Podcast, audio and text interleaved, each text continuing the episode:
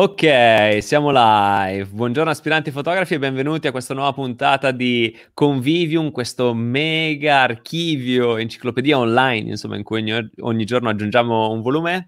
E oggi sono super felice e, e non vedo l'ora, insomma, un sacco di domande, di avere qui come ospite alla mia sinistra Stefano Mirabella. Buongiorno. Ciao Michael, buongiorno, buongiorno a te, grazie eh, dell'ospitalità e buongiorno ovviamente a tutti quelli che ci seguono. Allora, intanto, intanto allora eh, ti dico la verità, io ti ho conosciuto non molto tempo fa, eh, quasi per caso, perché ero su YouTube e stavo cercando eh, dei video così e mi sono imbattuto in una tua diretta in mm-hmm. cui raccontavi Alex Webb. Sì, è proprio stata la prima diretta che abbiamo fatto con Officine Fotografiche in risposta, insomma, a questo mh, particolare periodo che stiamo vivendo, insomma. E è andata molto bene, per fortuna, eh, siamo partiti, diciamo, alla grande con questa serie di, di offerte che poi abbiamo deciso di, di proseguire, di continuare. Abbiamo un po' affrontato vari altri autori e proprio ieri invece abbiamo dedicato una puntata interamente alla, alla fotografia di strada, alla street photography. Ah, che spettacolo, che, di cui adesso ovviamente parleremo, ma... Sono rimasto affascinato, affascinato dal tuo modo di raccontare, ehm, perché, vabbè, Alex Webb già lo conoscevo ovviamente, no? Però, come dire, me lo sono guardata ed è stata bellissima perché, insomma, è proprio questo modo di raccontare molto affascinante, si vede che ami quello che fai, no? Poi peraltro un sacco di telecamere e io pensavo, visto che anche faccio dirette, no? Pensavo, mazza, ma chissà che impegno, che, che, che, che lavoro incredibile per anche far la regia, no? Sei stato... Quindi volevo iniziare facendoti i complimenti per questo, perché Grazie. È davvero ottimi contenuti, e poi da lì sono andato a vedere tutto quello che fai e mi sono innamorato, cioè le fotografie pazzesche, quindi complimenti anche per me, davvero incredibile. Grazie, grazie mille. Troppo buono, Michael, troppo buono. No, no, la verità. Bellissimo. Tra l'altro, dimmi, dimmi. dimmi, dimmi. No, no, dicevo che siamo, ricordo benissimo, no, ormai un mese fa addirittura, ne, il tempo passa eh, velocissimamente e spero che passi altrettanto veloce il tempo che ci separa da riniziare un po' tutte le nostre attività. Insomma, è passato un mese e eh, mi ricordo benissimo il giorno appunto della prima diretta, era un po' tutta una novità, tutto, un, tutto nuovo. Avevamo appunto due telecamerine, un po' di luci, c'era da sperimentare un attimino la piattaforma e le piattaforme che stavamo iniziando ad usare. E, beh, vado eh, per iniziare il programma, ora non ricordo bene che tipo di problema c'è stato, eh, nel senso ero in onda, non sapevo di esserlo, poi ho spinto stop, c'è stato uno spuramento, ho detto ah, iniziamo bene, poi inve- invece è stato solo l'unico intoppo di tutto, poi dopo è andato tutto benissimo, per fortuna. Ah, che tra l'altro il, il, la più grande preoccupazione delle persone che vanno live è proprio quella di partire live senza saperlo, no? Cioè, capite che... Mi è successo più o meno così, esatto. Però poi per fortuna le fotografie d'Alex Webb mi hanno aiutato, la passione a cui eh, facevi riferimento tu prima, che ci accomuna, che accomuna tutti noi appassionati, tutte le persone che ci seguono, mi ha aiutato e insomma poi è andato tutto, tutto liscio, per fortuna, tutto liscio. Benissimo. E eh no, volevo, come dire, eh, consigliare il canale perché è in qualche modo complementare a questo, no? In cui in queste interviste eh, mi piace sempre confrontarmi con il fotografo, ma mai far vedere le sue fotografie. Um, perché appunto mi piace parlare più della filosofia della fotografia e ho, quello che ho notato è che poi tantissimi vanno a vedere il fotografo dopo averlo ascoltato e dicono wow, capito, hanno anche un'immersione diversa nelle loro fotografie ed è pazzesco. Però il lavoro che fai tu invece di analizzare un artista e poi in qualche modo analizzarne anche le opere foto per foto è proprio bellissimo, è didattico in una maniera diversa, proprio complementare a questo lavoro, quindi insomma, la vostra enciclopedia completa la mia, in qualche modo, ed è bellissimo. Verissimo. Infatti, quando poi mi hai eh, invitato, sono andato ovviamente un po' a curiosare, come è normale che sia, no? Tutte le cose, le interviste bellissime che avevi fatto. Tra l'altro, sono rimasto stupito del no, il calibro e il livello dei personaggi che hai coinvolto, tutti molto disponibili.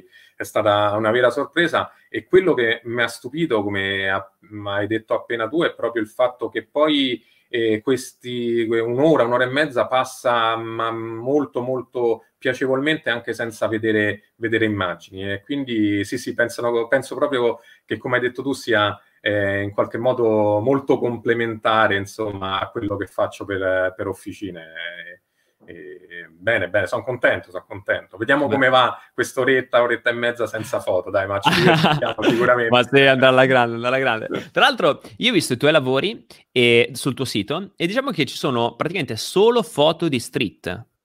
Sì, nel, allora, sì. novantanove per cento, cioè io ho visto solo questo. Quindi ti, la, parto con questa domanda, fai solo questo?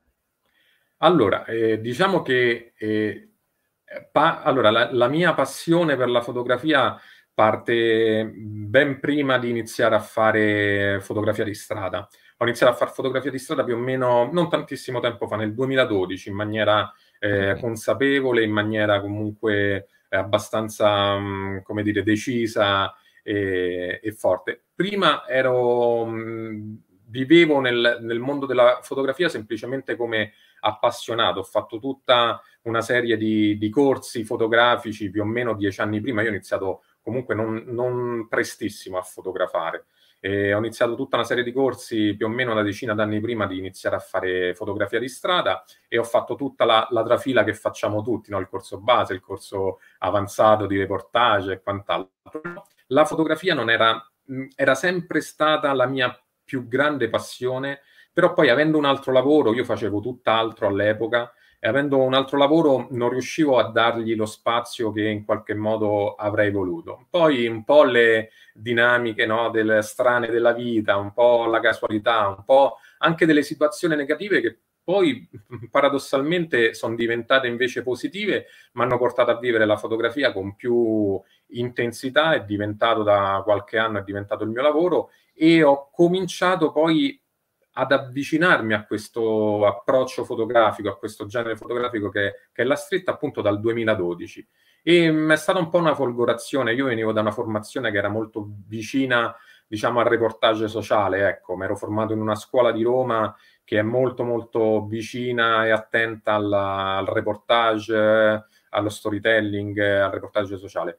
Però la, la, la folgorazione è arrivata appunto con la fotografia di strada, ma così online, no? Navigando e spulciando un po' sul web, ho cominciato a vedere queste, questi fotografi che poi tra l'altro mh, non erano neanche famosissimi, ma avevano quella marcia in più, avevano in qualche modo eh, quel, um, il dono di vedere quotidianamente particolare e reinterpretarlo con il proprio linguaggio. E allora la domanda mi è sorta spontanea: ma come cavolo si fa a fare questo tipo di fotografie, no? Ho detto, cioè, ero rimasto veramente scioccato dall'occhio di alcuni fotografi, da quello che riuscivano a scovare semplicemente girando magari per la propria città. E per rispondere a sta domanda ho messo la macchina fotografica al collo e sono uscito, sono uscito.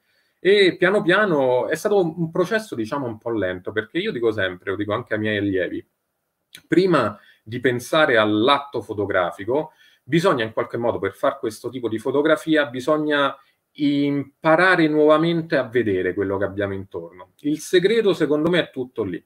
Dobbiamo avere la voglia, la curiosità e poi piano piano la capacità, ma che arriva, arriva grazie proprio alla, alla curiosità. Secondo me, ecco, la, la, la parola chiave che gira intorno a questo genere fotografico è la curiosità.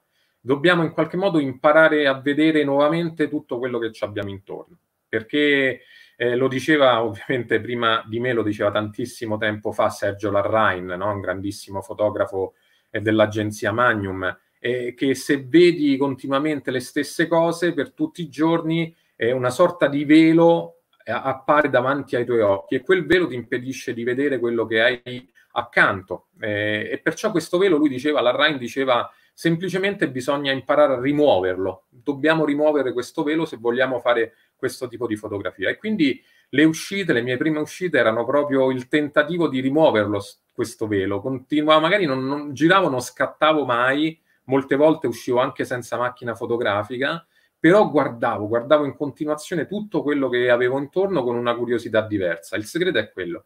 Dopo un po' di tempo ho cominciato a vedere, percepire, eh, vedermi intorno in maniera un po' diversa. A quel punto ho deciso, sai che ti dico, mi porto sempre la macchina fotografica con me, me per forza, perché prima pensavo alla fotografia come un... Ecco, era, dovevo prendere la macchina fotografica e fare l'uscita fotografica. Il fotografo di strada invece deve... E pensare costantemente alla fotografia, deve avere un mezzo mh, comunque facile da usare, piccolo all'occorrenza, da portare sempre con sé, perché la fotografia diventa un qualcosa di quotidiano e senza quel modus operandi credo che non si vada troppo avanti, insomma. Certo, beh, fantastico. Eh, tra l'altro sono assolutamente d'accordo con questa affermazione di portarsi dietro la macchina, no?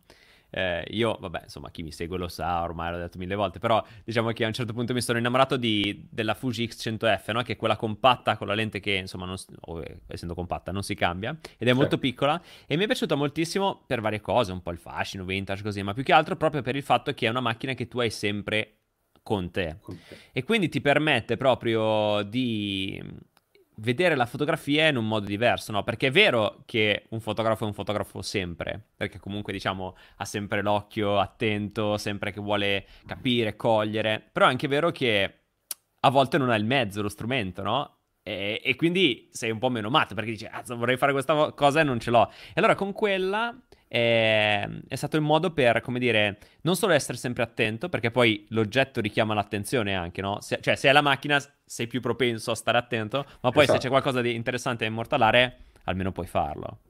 Verissimo, verissimo. Diventa proprio, almeno per me è stata così, diventa un'esigenza quella di portare con sé un mezzo fotografico che, come dicevi, all'occorrenza ti è utile per immortalare il, il momento. Ecco, la, la differenza rispetto a quello che facevo prima l'ho vista proprio in questo approccio.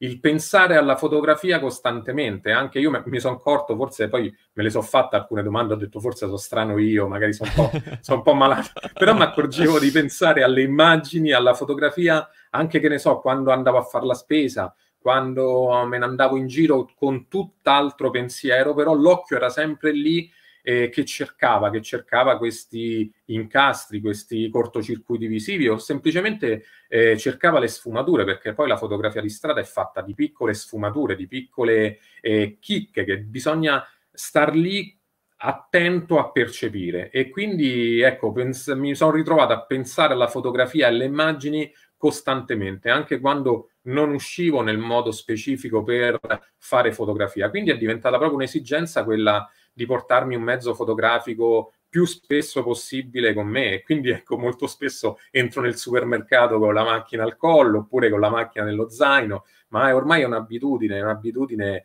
eh, che è difficile, credo, eh, da, poterne fare a meno, insomma. Eh, credo che, che sia proprio stato quello. Il, il, ecco, bisogna cambiare l'attitudine visiva, bisogna cambiare il modo di vedersi intorno, e poi dopo tutto verrà, verrà di conseguenza. Quindi anche il portarsi ventiquattro ore su ventiquattro la macchina fotografica con sé diventerà una conseguenza. Però bisogna eh, cominciare a osservare con occhi diversi.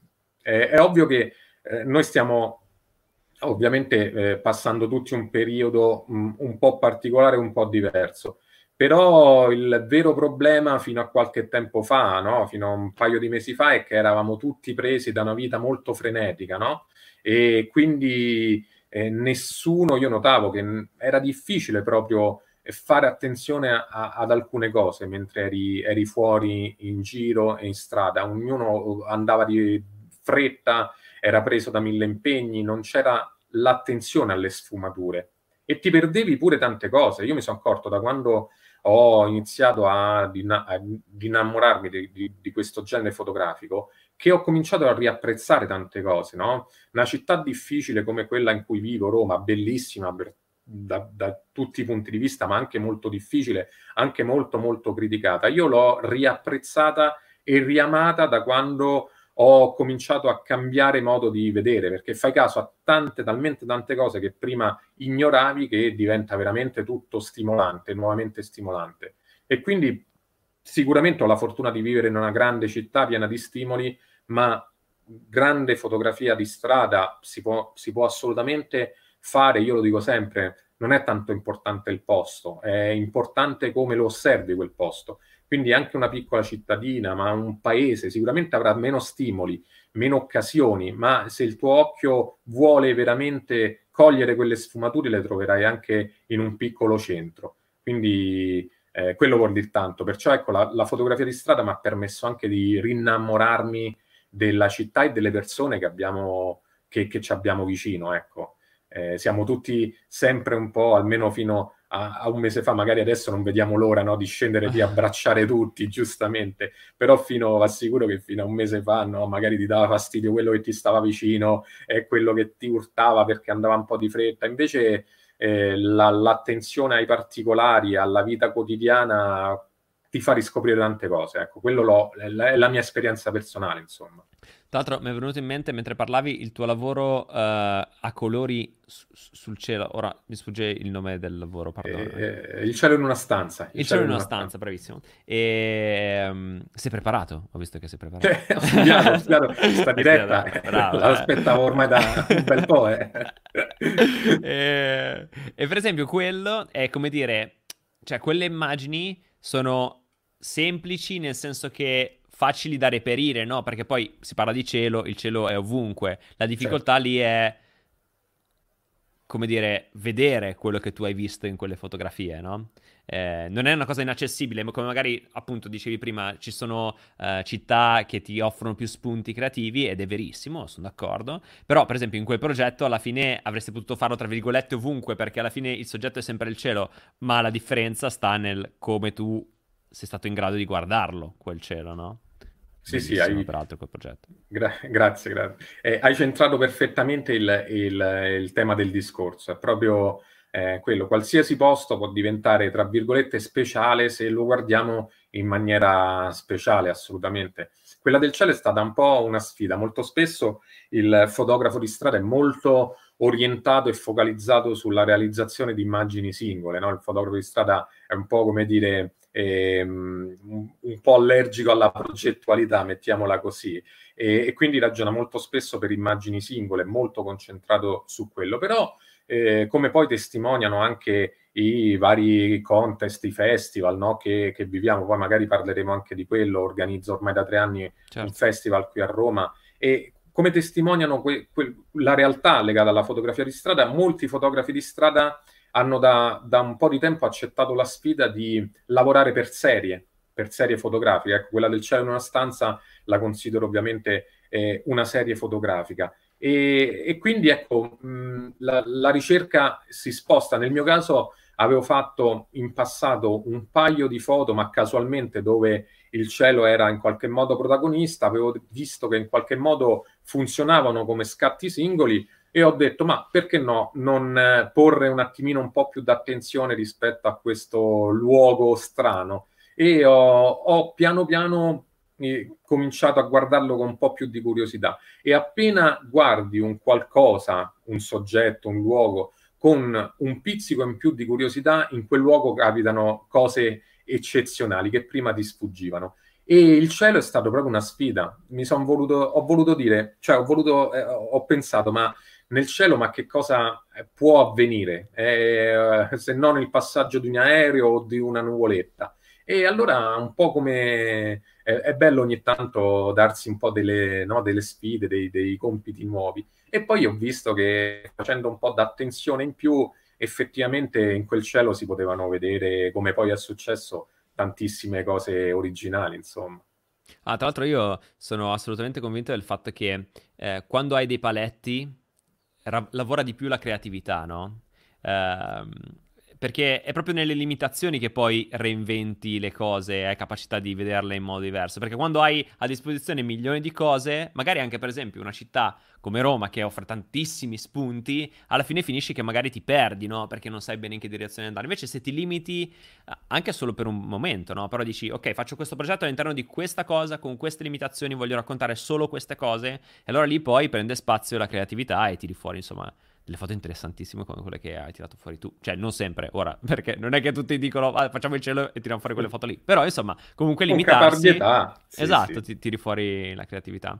No, verissimo, questa cosa che dici mi dà anche lo spunto per, eh, mentre parlavi pensavo proprio a, a un paio di cose, ecco, una che questo periodo lo testimonia, stiamo un po' vedendo tutti che questi paletti di cui eh, hai appena parlato poi ci fanno inventare un po' mille cose, forse stiamo eh, parlando proprio eh, grazie per colpa di questo momento molto difficile, no? Ognuno si è un po' eh, dato da fare e si è inventato nuove cose per rimanere in comunicazione con il resto del mondo, quindi è verissimo quello che dici. E dal punto fotografico anche sono d'accordo, perché io quello che mh, mi consiglio sempre e che poi consiglio a, tutti, a tutte le persone che seguono i miei corsi è: Eh, vogliamo fare una foto interessante in, in una città dispersiva come Roma? Ecco, io faccio sempre l'esempio. Adesso immaginatevi, andiamo a Piazza del Popolo, in un giorno ovviamente normale, guardatevi intorno,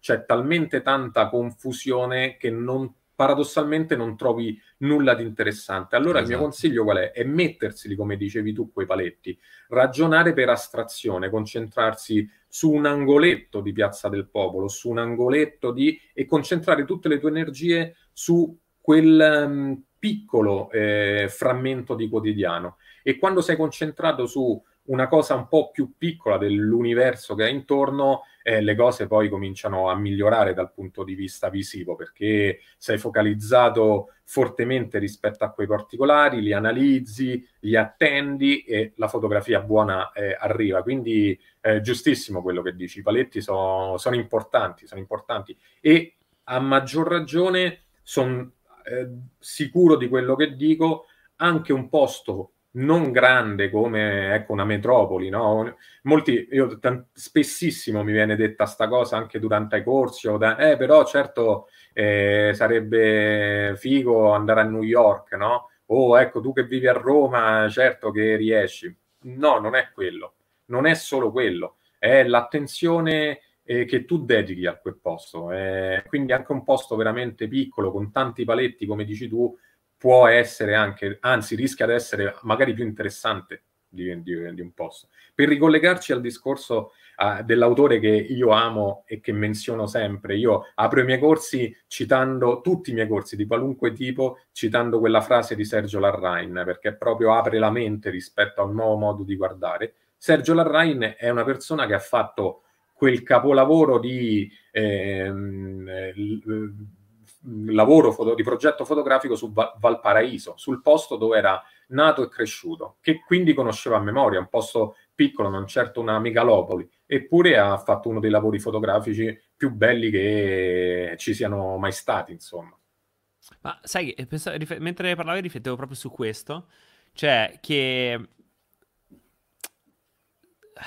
abbiamo sempre questa voglia di esotico, no? Esotico vuol dire diverso a quello che abbiamo noi, no? Cioè, sei a Milano vorresti andare a Roma, sei a Roma vorresti andare a Milano, eh, sei a Ro- traspola tra, Mil- eh, tra Milano e Roma e vorresti andare in Uzbekistan. Cioè, alla fine la storia è sempre più in là, no? Però riflettevo sul fatto che se un fotografo decidesse di raccontare una storia, ad esempio, sulla mia famiglia qui, potrebbe fare dei progetti incredibili.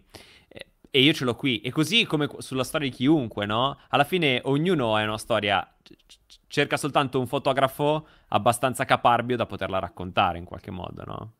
Verissimo, verissimo. Io adoro, io ovviamente amo la fotografia tutta, no? E amo anche studiare eh, i fotografi di, di, di qualunque genere. Io adoro i lavori mh, intimi, a chilometri zero, i lavori anche no di, di, di progettualità, di storytelling, ma quei lavori che sono fatti proprio dentro eh, casa tua. Eh, sono son lavori che eh, da, da quel punto di vista denotano, ecco, quell'attenzione particolare di cui parlavamo prima, che è essenziale. Quindi trovi il, lo straordinario anche nell'ordinario.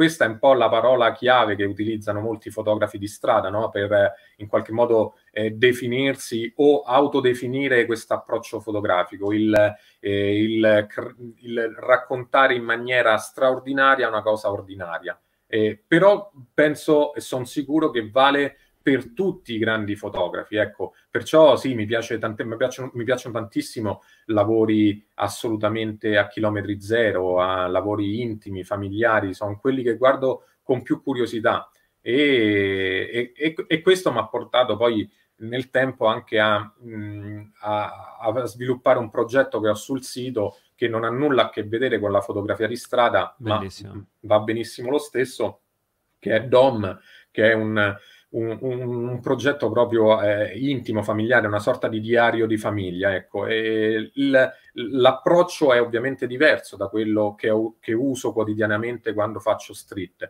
ma la, ric- la ricerca del, dell'intimità e di rendere unico un ambiente ordinario è la stessa in assoluto. Bellissimo. E peraltro lì hai usato i colori, no? Sì, anche lì ho usato eh, i colori. Come mai hai scelto di usare i colori in quel progetto?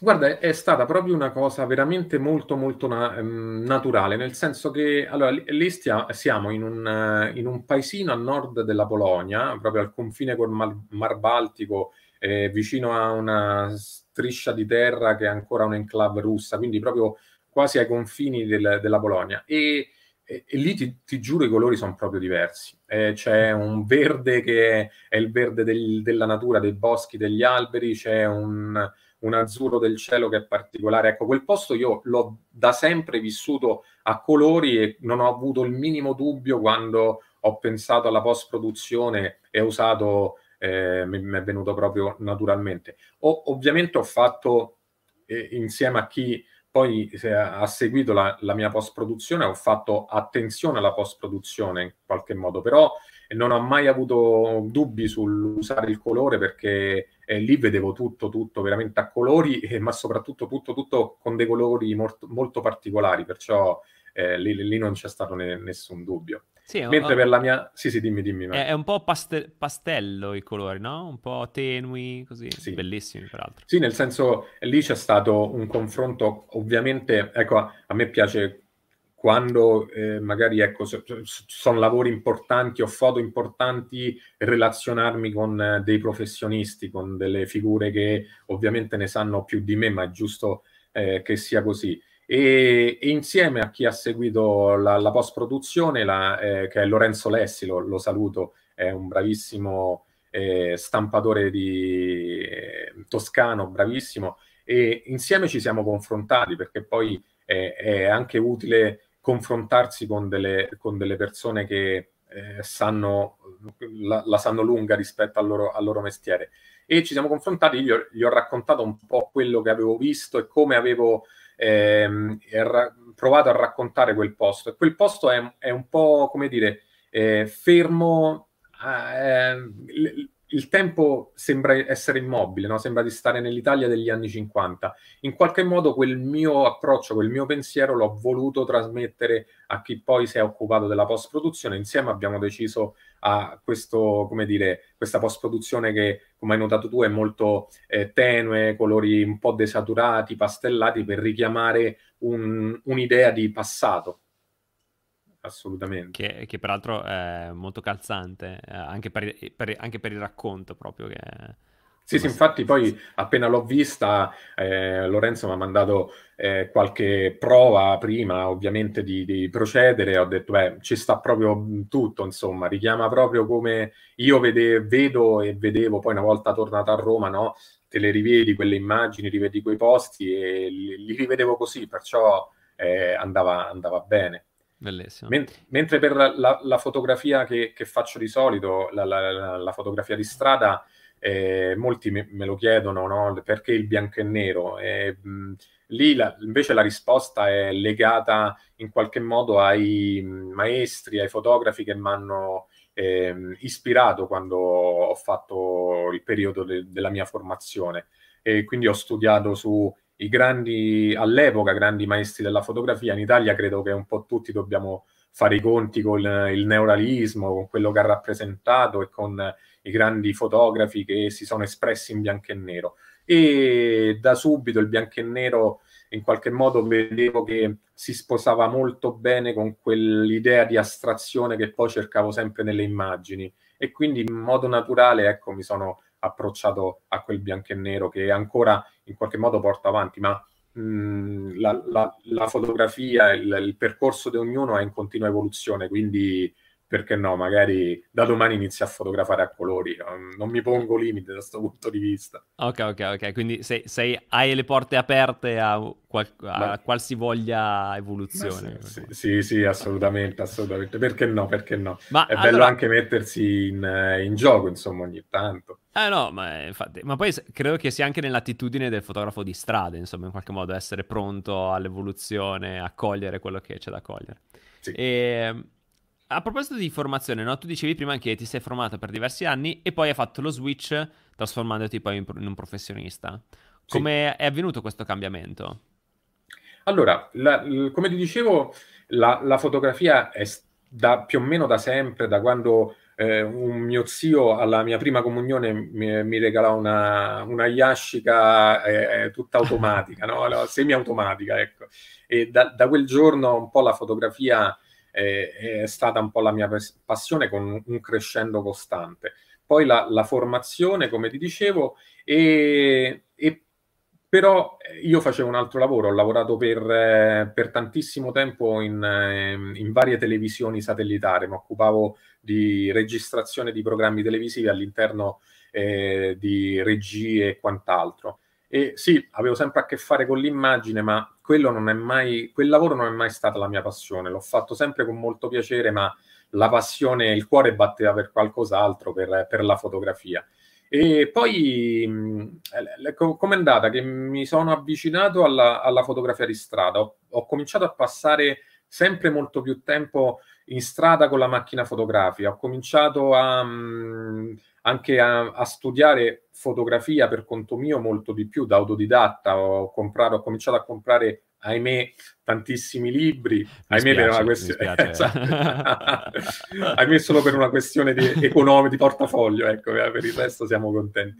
E, e poi ho cominciato, ecco, avevo anche un po' da sempre il piacere di veicolarla, que- tutto quello che imparavo mi veniva mh, il piacere eh, di veicolarlo, quindi con i primi amici, i primi colleghi, f- facevo i primi corsi, così, e- ed è nato tutto questo. Dopodiché eh, la- l'azienda mh, dove ho lavorato per ultimo, l'azienda televisiva dove ho lavorato per ultimo, ha avuto eh, una-, una crisi, e però questa crisi, come ti dicevo, come accennavo prima, mi ha aperto, paradossalmente mi ha aperto delle, delle possibilità, una, una porta che no, non mi aspettavo. E complice la crisi aumentavo sempre di più le ore passate in strada a fotografare. E quindi da, da una parte diminuiva il lavoro, ma dall'altra aumentava tutto il, il tempo che io dedicavo alla fotografia.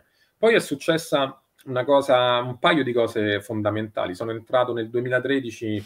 in Spontanea, che è il collettivo, il primo collettivo di fotografia di strada nato in Italia, e lì è stata, per me è stata una grande crescita. Mi sono confrontato con degli amici, con dei fotografi, con persone che ne sapevano tanto. È stata una crescita esponenziale per tutti e soprattutto per me. E dopo è successo nel duemilaquattordici, ho partecipato a, così per gioco, eh, ho partecipato, ormai avevo accumulato un po' di scatti, erano due o tre anni che scattavo e quasi quotidianamente, cercavo di uscire quasi ogni giorno per fare le mie fotografie. In due o tre anni avevo già accumulato parecchie immagini e, e ho mandato così, un po' per gioco, eh, all'epoca c'era il Leica talent, un, un talent, un talent, era un concorso, diciamo, che Leica Camera Italia ha organizzato per qualche anno. Io ho partecipato all'edizione del duemilaquattordici e inaspettatamente eh, la, la, la mia fo- le mie foto sono andate avanti fino, diciamo, a, alla fase finale. Hanno selezionato, quell'anno selezionarono eh, dodici fotografi, dodici finalisti divisi per varie categorie eh, di appartenenza rispetto ai contest. Ci incontrammo tutti a Milano e passammo lì due giorni. A Milano poi ci dettero da sviluppare un, un progetto eh, per due mesi. E, tra l'altro, quel progetto era un progetto dedicato proprio alla casa, home si chiamava, quindi ecco, mm. il cercare, no, paradossalmente, molto molto eh, attuale come, come tematica, il cercare eh, una, una, una propria casa più originale possibile. E io feci quel, quel progetto e venni selezionato eh, come uno dei fotografi vincitori del talent, E poi mh, sì, mi fu proposto di, come, come premio, diciamo, per quell'anno mi fu proposto di collaborare, di iniziare a collaborare con Leica, e quella fu per me, ovviamente, no, come puoi immaginare, eh, una, una svolta, una grandissima occasione.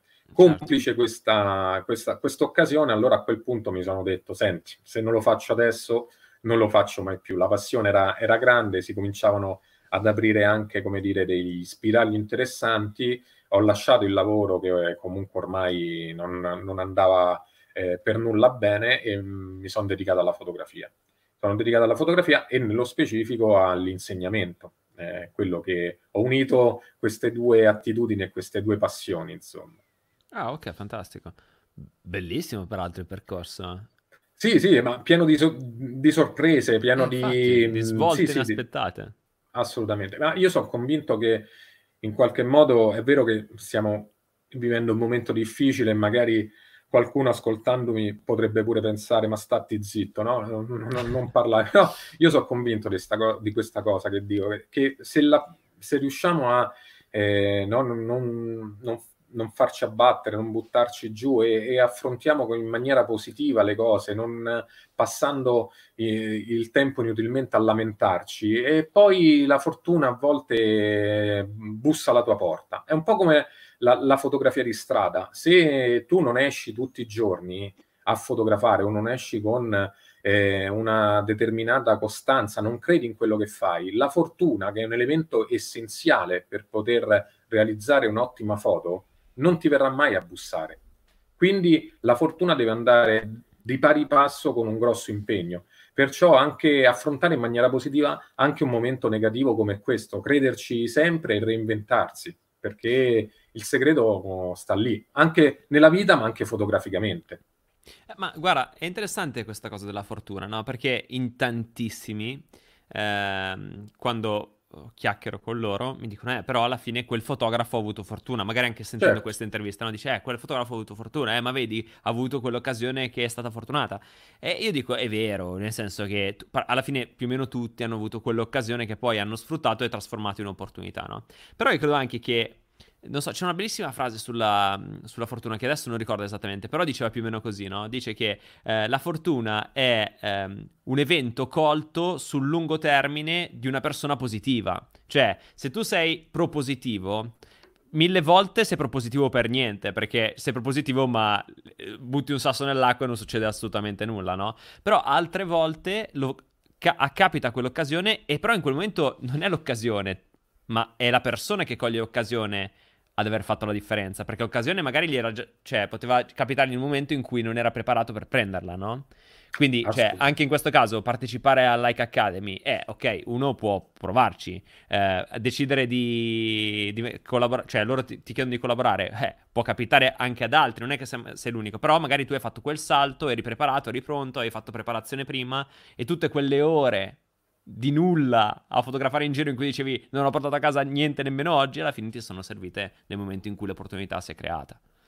Assolutamente, è una, veramente eh, hai colto il segno un'altra volta, una verità assoluta. La fotografia di strada è, un, è in qualche modo mi ha insegnato anche quello, perché Alex Webb dice che il novantanove virgola nove per cento delle immagini che realizza sono un fallimento, no? Però questo ovviamente è, è, lo porta lo porta, tutti quei fallimenti lo portano poi una volta ogni tanto a scattare l'immagine buona. Se lui si fosse scoraggiato dopo le prime novantanove foto avrebbe smesso e la fortuna non, non, non avrebbe bussato alla sua porta. Quindi la, la, la fotografia di strada io la consiglio anche sempre, anche solo come palestra, no? Perché magari giustamente eh, no, un fotografo o chi aspira a lavorare con la fotografia non pensa alla street photography, perché con la street photography è difficile mangiarci, tra virgolette, esatto. o fatturare, no? E lo puoi fare solo di riflesso, però può essere una buonissima palestra per tenersi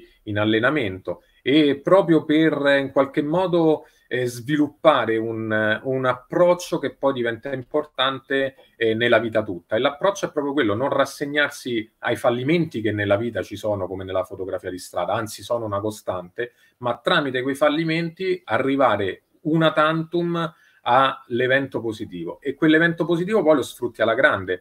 perché poi quell'evento positivo diventa l'unica magari fotografia che fai in due, tre, quattro mesi, che però puoi mettere nel tuo portfolio, diventa quell'unica fotografia con la quale vinci un contest, diventa l'unica fotografia con la quale poi eh, ti fai conoscere al grande, al grande pubblico. Ci deve arrivare piano piano. Ovviamente la componente fortuna è fondamentale. Senza la componente fortuna, io lo, lo, lo ribadisco, perché ogni mia buona fotografia, chiamiamola così, eh, c'è una componente fortuna veramente forte. Ma io ricordo esattamente tutti i scatti buoni che ho realizzato e c'è sempre stata una anche grandissima componente di fortuna, e, ma io la ritengo essenziale, e tante volte quella fortuna eh, ti, ti, ti volta all'improvviso le, le spalle. Io ho anche in, tanti, stampate in mente tantissime immagini sfuggite per un non nulla, oppure una persona che mi è passata davanti o un piccolo gesto che mi ha rovinato l'immagine, ma fa parte del, del gioco. Ecco, la, la fotografia di strada è un po', come dire, fa un po' il palio con la vita tutta, e quindi è, la, la suggerisco anche solo per provarla, per eh, mettersi un po' in discussione, mettersi in gioco.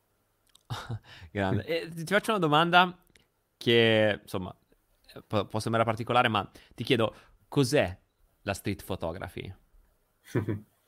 eh, allora, per me, allora, è, allora, già, allora, è un termine un po', come dire, è, è un termine un po' strano, no? Perché mh, street photography, primo, è, è veramente tanto abusato. Poi a me non, veramente proprio non piace tanto, però, ma solo, solo la, come termine, no? Preferisco, boh, non, non so, fotografia di strada, ma io preferisco usare eh, un altro, un, un altro aggettivo, la fotografia del quotidiano. Perché la street photography, no? Eh, il nome stesso è un po' fuorviante. Io vedo anche, no, chi fa, inizia a fare i corsi con me, che magari non, non, non si è magari mai approcciato e solo per curiosità eh, inizia a fare un corso, e all'inizio pensa, ma è un qualcosa assolutamente plausibile, perché è proprio il nome che inizialmente ti porta fuori strada, che senza la strada come luogo fisico, come ambiente, non si possa fare fotografia di strada.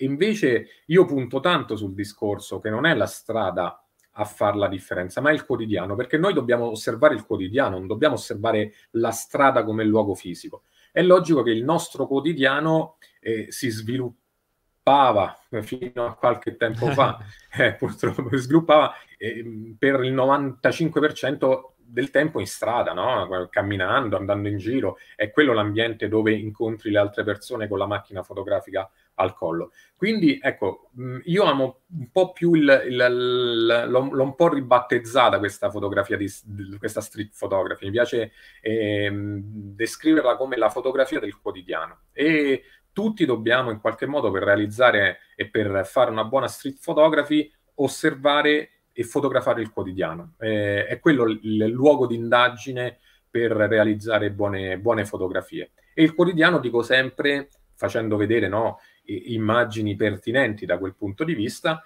il quotidiano eh, può essere anche benissimo mh, una fotografia realizzata dentro un museo, dentro un treno, un autobus, dentro casa, perché no? Se si verificano le condizioni e hai la voglia e la capacità di osservare la casa con un altro un punto di vista, anche la casa può diventare un luogo dove realizzare una buona fotografia di strada, tra virgolette. Quindi Chiaro. ecco eh... Eh, no, ti ho fatto apposta questa domanda perché, insomma, sapevo che eh, c- c'è più dietro al concetto di street photography, no? Che uno pensa, ah no, allora se le faccio dal balcone girato verso casa non è street photography, se, ora, se mi giro di schiena e prendo capito un pezzo di, di, di asfalto, allora sì, allora funziona. Eh, no, no, poi tra l'altro punto... vai dimmi. vai No, no, da quel punto di vista, dico, bisogna andare un po' oltre eh, le definizioni e i cassetti dove tendiamo a infilare dentro sempre tantissime, tantissime cose, no? Tantissime. E bisogna pensare alla fotografia in maniera un po' più universale, no? Io penso sempre ai grandi maestri eh, della fotografia di strada, no? I, i, no? I maestri indiscussi, eh, a partire da Cartier-Bresson, passando per Robert Frank, William Klein, Meyerowitz, tutti i grandi, i grandi maestri che però all'epoca non, eh, n- non si definivano fotografi di strada, cioè non, non esisteva il termine. Cioè Cartier-Bresson indagava la, il, suo, il suo quotidiano, la sua città, non era un fotografo di strada, è un fotografo e basta. È, il, è l'approccio che fa, e fa la differenza, e quindi a, assolutamente le definizioni a volte servono in qualche modo per... Eh, ecco, eh, beh, io credo che la, la fotografia, no, sia, ecco, rispetto a quegli anni, gli anni quaranta, cinquanta, sessanta, sia diventata ovviamente un mestiere, e è quasi di conseguenza eh, per mettere ordine nei, nei, nei vari settori si è dovuta defini, de, definirla. Io faccio il fotografo di moda, io il matrimonialista, io lo street photographer, io il fotografo di reportage. E, però a volte mi piace pensare alla fotografia in senso universale, e quindi ehm, mi rifaccio un po', ecco, all'idea che avevano questi grandi fotografi, e mi immagino che se fossi andato lì a dirgli ah, sei un bravo street photographer, quelli mi avrebbero preso, magari mi avrebbero menato, no? Certo. Ma che significa? Mi stai prendendo a parolacce, quindi va bene fotografi, insomma, ecco. Okay, yeah. Tra l'altro Stefano Sec dice: buongiorno Stefano e Michael, eh, una domanda, ha senso usare ancora la definizione street? Eh, non sarebbe meglio definirla umanistica, o meglio ancora non sarebbe meglio definirla fotografia? Eh, no, sì, sì, no. Esatto Stefano, più o meno credo che in qualche modo ci siamo, eh, ti abbiamo risposto mentre, eh, mentre si parlava. Eh, sì, an- andiamo anche oltre le, le, come dire, le, le, le definizioni. Eh, è una fotografia che in qualche modo indaga il quotidiano, ma poi, ecco, poi ci sono... Allora, io dico sempre, perché poi viene fatta sempre questa domanda, no? Ma questa è street, quest'altra è street. Allora io ho deciso così di rispondere a, a, a me stesso in primis, ma pure ai, ai miei allievi, no? Perché m- molte volte mi, mi viene fatta, ma questa è street, questa che ho fatto. Allora la, la mia risposta, ma che mi do io quando analizzo i miei scatti? Allora la, la mia risposta è questa: hai saputo eh, in questa fotografia leggere il quotidiano in una maniera originale, particolare? Se la risposta è sì, allora questa è street. Se la risposta è no, è una foto che puoi tranquillamente archiviare, perché la street eh, che cos'è? È semplicemente l'osservare il quotidiano con un tuo personalissimo punto di vista, e quindi ecco perché sì, magari eh, la, la possiamo mettere una fotografia all'interno di una categoria, ma poi se andiamo a vedere tutti i fotografi di strada che amiamo, ce ne sono diversi l'uno dall'altro a trecentosessanta gradi. C'è chi non lavora per nulla con gli uomini, ma solo con geometrie, linee, eh, c'è chi eh, magari cerca solo degli incastri visivi e, e cerca e, e aspira alla fotografia wow. C'è invece chi, come diceva Stefano prima, si approccia di più rispetto a un'indagine umanistica. Ecco, secondo me fai street quando hai in maniera del tutto personale indagato il quotidiano. Eh, quella è la risposta. Eh, tra l'altro Alessandro chiede una domanda che è interessante, dice: si può convogliare la voglia di dire qualcosa, esprimere quindi se stessi attraverso la street photography? Ah sì, eh, eh, assolutamente, assolutamente, assolutamente, perché eh, ogni, ogni immagine in qualche modo, eh, e qui andiamo di nuovo fuori secondo me, no, dalle definizioni, ogni immagine è lo spazio, è il riflesso di quello che siamo, delle eh, le nostre esperienze, no? C'è una bellissima frase da Ansel Adams che dice: in ogni immagine e praticamente ci sei tu, ci sono tutte le tue esperienze, i libri che hai letto, le persone che hai amato, le immagini che hai visto. Quindi ogni immagine è espressione di eh, noi stessi, e, e perciò ecco, secondo me dobbiamo aspirare a fare sempre delle immagini che ci rappresentino, che siano coerenti con noi stessi, ed ecco che se fai street Eh, assolutamente è un modo di esprimerti, è un modo di raccontare eh, in maniera più, più assoluta, anzi deve essere proprio quello, eh, perché se no, se usciamo per fare delle fotocopie, chiamiamole così, della realtà che ci circonda, è un'occasione sprecata. Se invece vogliamo mettere il nostro punto di vista eh, sul quotidiano, allora stiamo raccontando anche noi stessi. Ecco, ad esempio, una cosa che ho notato nelle tue fotografie è che tu hai una capacità pazzesca di mettere in relazione eh, vari elementi che in realtà non hanno relazione. Cioè tu, grazie alla prospettiva, grazie al tuo punto di vista, grazie a un gioco di ombre, eccetera, tu metti in relazione varie cose. E guardando il tuo portfolio, più di una volta mi sono messo a ridere. Cioè Eh, perché la foto era divertente, cioè c'era proprio quel piglio di, eh, appunto, di divertimento, no? Di ironia, non so, e, e, e, e mentre, cioè, proprio in alcune sono proprio scoppiato a ridere, perché cioè, c'erano alcune cose troppo... troppo buon segno, mi piace, mi piace. No, cosa. Ma poi, e, mentre ridevo, pensavo, cazzo, incredibile che una foto abbia la capacità, una foto di street, quindi non costruita, eh, o meglio, forse costruita da te, dalla tua, dalla tua visione, però in realtà non è costruito niente, non perché messa in posa, è, è, non messa in posa, ecco, riesca a in qualche modo farmi sorridere, no? O comunque crearmi questo sentimento che è pazzesco, no? Sì. E, e, che capacità mettere insieme così tante cose, credo che sia proprio una delle abilità forse più difficili da acquisire in qualche modo, no? Sicuramente è, è, è, è difficile, nel senso è un percorso, però è un percorso e l'importante è non eh, scoraggiarsi all'inizio. Infatti anche quando faccio i, i miei corsi, no, che magari durano anche tre mesi, metto subito in chiaro, ragazzi, occhio che tre mesi non so nulla.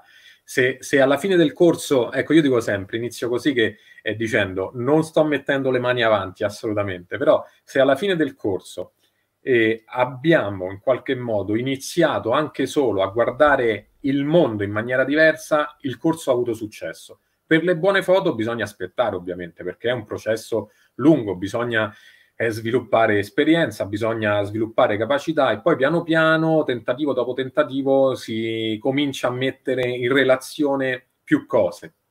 È ovvio che anche qui, per quanto mi riguarda, eh, hanno avuto una grande importanza I, i, i fotografi che ho più amato, i fotografi che mi hanno colpito e mi hanno coinvolto. Ecco, eh, ho iniziato a, ad essere incuriosito da questa fotografia di strada molto ironica, no? Eh, i grandi maestri erano eh, Irwit, lo stesso Bresson per certi versi, no?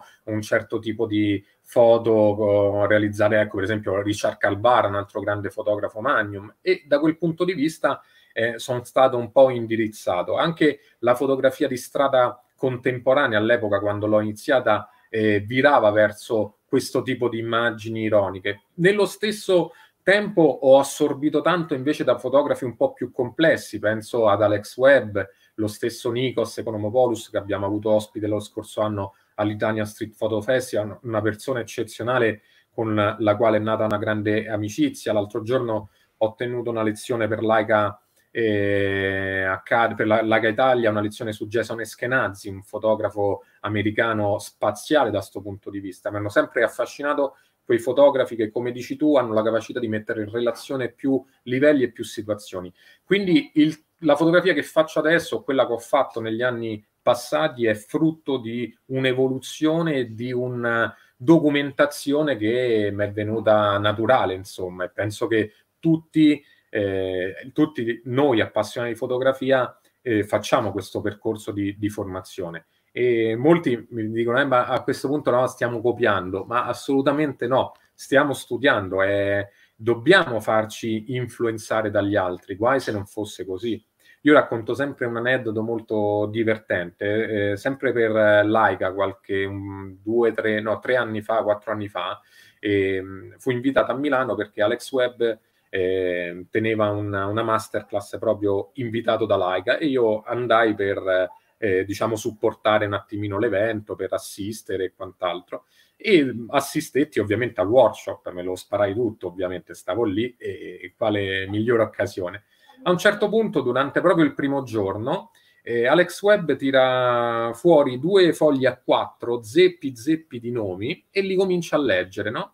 E ovviamente riconoscevo assolutamente alcuni grandi fotografi, ma poi c'erano nomi di gente a me sconosciuta, io me li segnai tutti, poi eh, sì sì, perché ho detto qui bisogna segnarsi, segnarsi tutto, e lui poi alla fine, dopo averceli letti tutti, disse alla classe, disse eh, questi sono solo alcuni dei nomi che continuano ad ispirare la mia fotografia. Allora lì ho detto, se il più grande di tutti continua a studiare, continua a farsi influenzare, figurati, no? E tutti noi che stiamo lì a sentirlo. Quindi l'ispirazione deve sempre, sempre essere la prima cosa, senza paura di, di copiare, senza paura di... ma non, non, non si tratta di copiare, si tratta di assorbire e poi piano piano eh, essere se stessi. Quando eh, si impara poi ad essere se stessi, si crea uno stile, se si è più bravi si crea una forma, insomma, però fa parte tutto di una, un'evoluzione, un percorso, insomma, è... certo. Lungo a volte, ma è bello. Una volta ho fatto una similitudine che mi era piaciuta un sacco e mi è venuta in mente adesso, e allora la rifaccio, così la vendo Vai. due volte e vale doppio. Ci sta, ci sta. Eh, dicevo che praticamente nella fotografia, no, ci sono, c'è il lato tecnico, quindi il padroneggiare la macchina, sapere i parametri, le cose, il piru piru, bla bla bla, ed è importante. Ma quello è, facendo l'esempio per esempio del nuoto, è che tu impari a dare le bracciate, quindi a nuotare mo- bene e anche molto velocemente. Però poi affiancare la filosofia, la ricerca, ehm, altri fotografi a cui ispirarti, eccetera, ti permette di sì nuotare bene perché l'hai imparato con la tecnica, cioè con la tecnica fisica, no? Di parametri, ma poi aumenti eh, dove stai nuotando. Cioè se prima nuotavi in uno stagno, poi in una piscina, poi in un lago, poi nel mare, no? E lì puoi ritrovare nuove vie, nuovi porti e nuovi modi di vedere, insomma, la fotografia che in qualche modo ti appartengono. D'accordissimo, d'accordissimo. Eh, assolutamente bisogna... Il percorso di ognuno di noi è fatto di, di tecnica, di nozioni di base, ma guai se non fosse così, non dobbiamo mai fare il passo più lungo della gamba o sentirsi, sentirci già arrivati senza... conoscere, no, tecnicamente eh, il mezzo fotografico, tutte le varie impostazioni, fa parte del percorso e dobbiamo, dobbiamo far tutti. Poi dopo, una volta che abbiamo eh, imparato tutto questo, piano piano col tempo, poi ognuno avrà le proprie tempistiche, anche lì è tutto molto soggettivo, e cominciare a sperimentare, mettersi in discussione. Eh, io penso sempre al, al lavoro, no, di... di di William Klein, per esempio, no? Che ha, ovviamente sono fotografi che hanno imparato anche da soli le, le, le varie tecniche, ma poi hanno deciso coscientemente di eh, mettere tutto in discussione, di sovvertire le regole, perché è vero che di regole eh, comunque noi viviamo, ma poi se vogliamo eh, sperimentare, se vogliamo andare oltre, le regole vanno in qualche modo, perché no, sovvertite o... assolutamente. C'è anche un altro grandissimo fotografo, Anders Petersen, che lui dice, ecco, fa, si, si, si può vedere anche cercando online, foto, è uno dei più grandi fotografi al mondo e, e fotografa con una compattina eh, col, col flash sempre inserito, e lui dice: ma io non voglio più stare a pensare alla tecnica, la conosco, no? Adesso voglio essere libero di, di poter, ecco, fare click e avere un mezzo che mi permette di Eh, catturare quello che ho visto senza star lì a pensare troppo a impostazioni e a tecnica che comunque già acquisito ovviamente in tempi passati. Certo. Eh, e tra l'altro eh, riflettevo su questa cosa del mettere in comunicazione i piani di, co- di cui parlavamo prima, no? E in qualche modo è un reinventare la realtà, perché effettivamente non c'è connessione tra un piano e l'altro se tu, che attraverso l'autofotografia lo crei per comunicare un messaggio che è tuo, che non esiste, cioè non esisterebbe se, se tu non fossi lì per comunicarlo in quel modo, no? Pazzesco, cioè belli... mica che potere è la fotografia se ci pensi. Eh, verissimo, verissimo. È, una, è una, una grande sfida, ovviamente, una grande sfida, ma è assolutamente questo, è assolutamente questo. Io dico sempre a, ai ragazzi, ma me lo dico io in primis quando vado in giro con la macchina fotografica al collo: mettetevi, mettiamoci un po' in discussione, nel senso, fotograficamente parlando, no? E, non, a volte quello che abbiamo di fronte è sì importante, magari ha contribuito a incuriosirci, però guardiamo velocemente, impariamo a, ve- a guardare velocemente tutto quello che eh, sta dentro il nostro frame, il nostro riguardo, il nostro mirino, perché probabilmente l'intorno c'è qualcosa di molto più importante rispetto al soggetto che inizialmente ci ha incuriosito. Quindi il suggerimento è proprio quello di pensare in qualche modo oltre, stratificare l'immagine, cercare sempre qualcosa in più. Eh, io per esempio eh, do sempre questo consiglio. Eh, cer- ovviamente la, la foto deve nascere da qualcosa, un soggetto, un volto, una pubblicità attaccata a un muro. Gestiamo più velocemente possibile quel soggetto dal punto di vista tecnico, della luce e dell'inquadratura, gestiamolo più velocemente possibile, diamolo per scontato e subito dopo, ovviamente sono frazioni di secondo e ci vuole allenamento, ma subito dopo andiamo a vedere quello che c'è lì intorno, dietro, a destra, a sinistra, perché quel soggetto da solo probabilmente non potrà mai contribuire a realizzare una buona immagine, ma contestualizzato e messo in relazione con quello che ci abbiamo intorno, beh, allora lì stiamo facendo qualcosa di importante. Quindi è un percorso visivo che ovviamente deve andare per step, no? Se facciamo certo. il corso base non possiamo ovviamente pretendere già di fare questi ragionamenti, ma ci si arriva col tempo e dobbiamo sempre aspirare a fare qualcosa in più. Quindi quel soggetto che ci abbiamo lì di fronte a noi, ok, è importante, ma partiamo dal presupposto che è tantissimo importante pure quello che c'è intorno a quel soggetto. Eh, certo. Infatti eh, hai detto benissimo, il mettere in relazione crea situazioni che probabilmente hai visto solo, eh, hai visto solo tu, e quindi diventa la tua fotografia, il tuo punto di vista. Ma domanda tecnica, tu quando vedi un soggetto interessante, immaginiamo un cartellone, una signora, eccetera, con la macchina all'occhio, come dire, sezioni eh, lo spazio, eh, la fotografia, pensi la fotografia con la macchina all'occhio, oppure da giù guardi e, e smetti solo quando è il momento di scattare?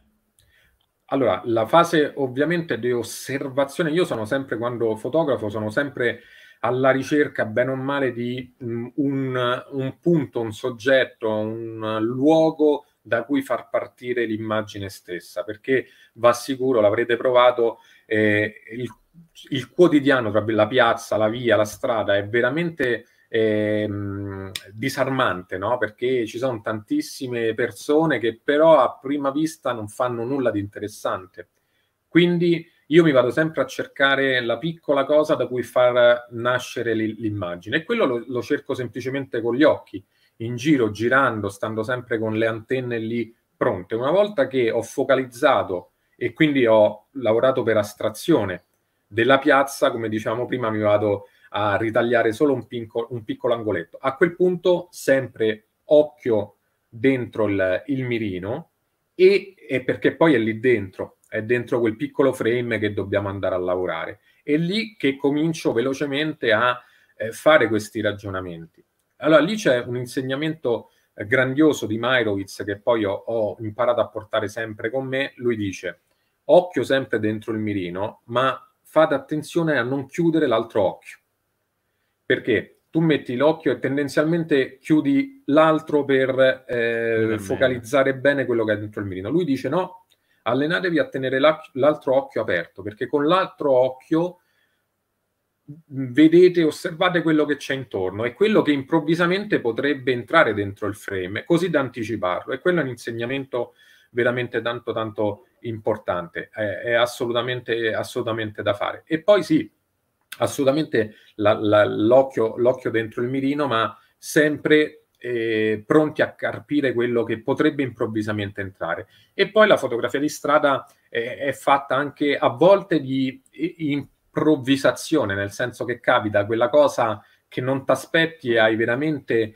eh, puoi agire solo d'istinto, hai veramente neanche il tempo a volte di mettere la macchina nell'occhio, e a volte scatti proprio per un'esigenza, per pancia, per istinto. A volte invece la fotografia di strada può diventare una fotografia eh, o un approccio più ragionato, trovo una situazione funzionale, un po' la Cartier-Bresson, no? Trovava una situazione funzionale, aspettava il momento decisivo all'interno di quella che sapeva che era una situazione funzionale. A volte la fotografia di strada può regalarti, perché no, buonissimi risultati anche con l'attesa. Quindi mi metto lì, mirino, ogni tanto mi guardo intorno, so che bene o male quel frame funziona, e si aspetta e si spera che arrivi la persona giusta al momento giusto, ecco.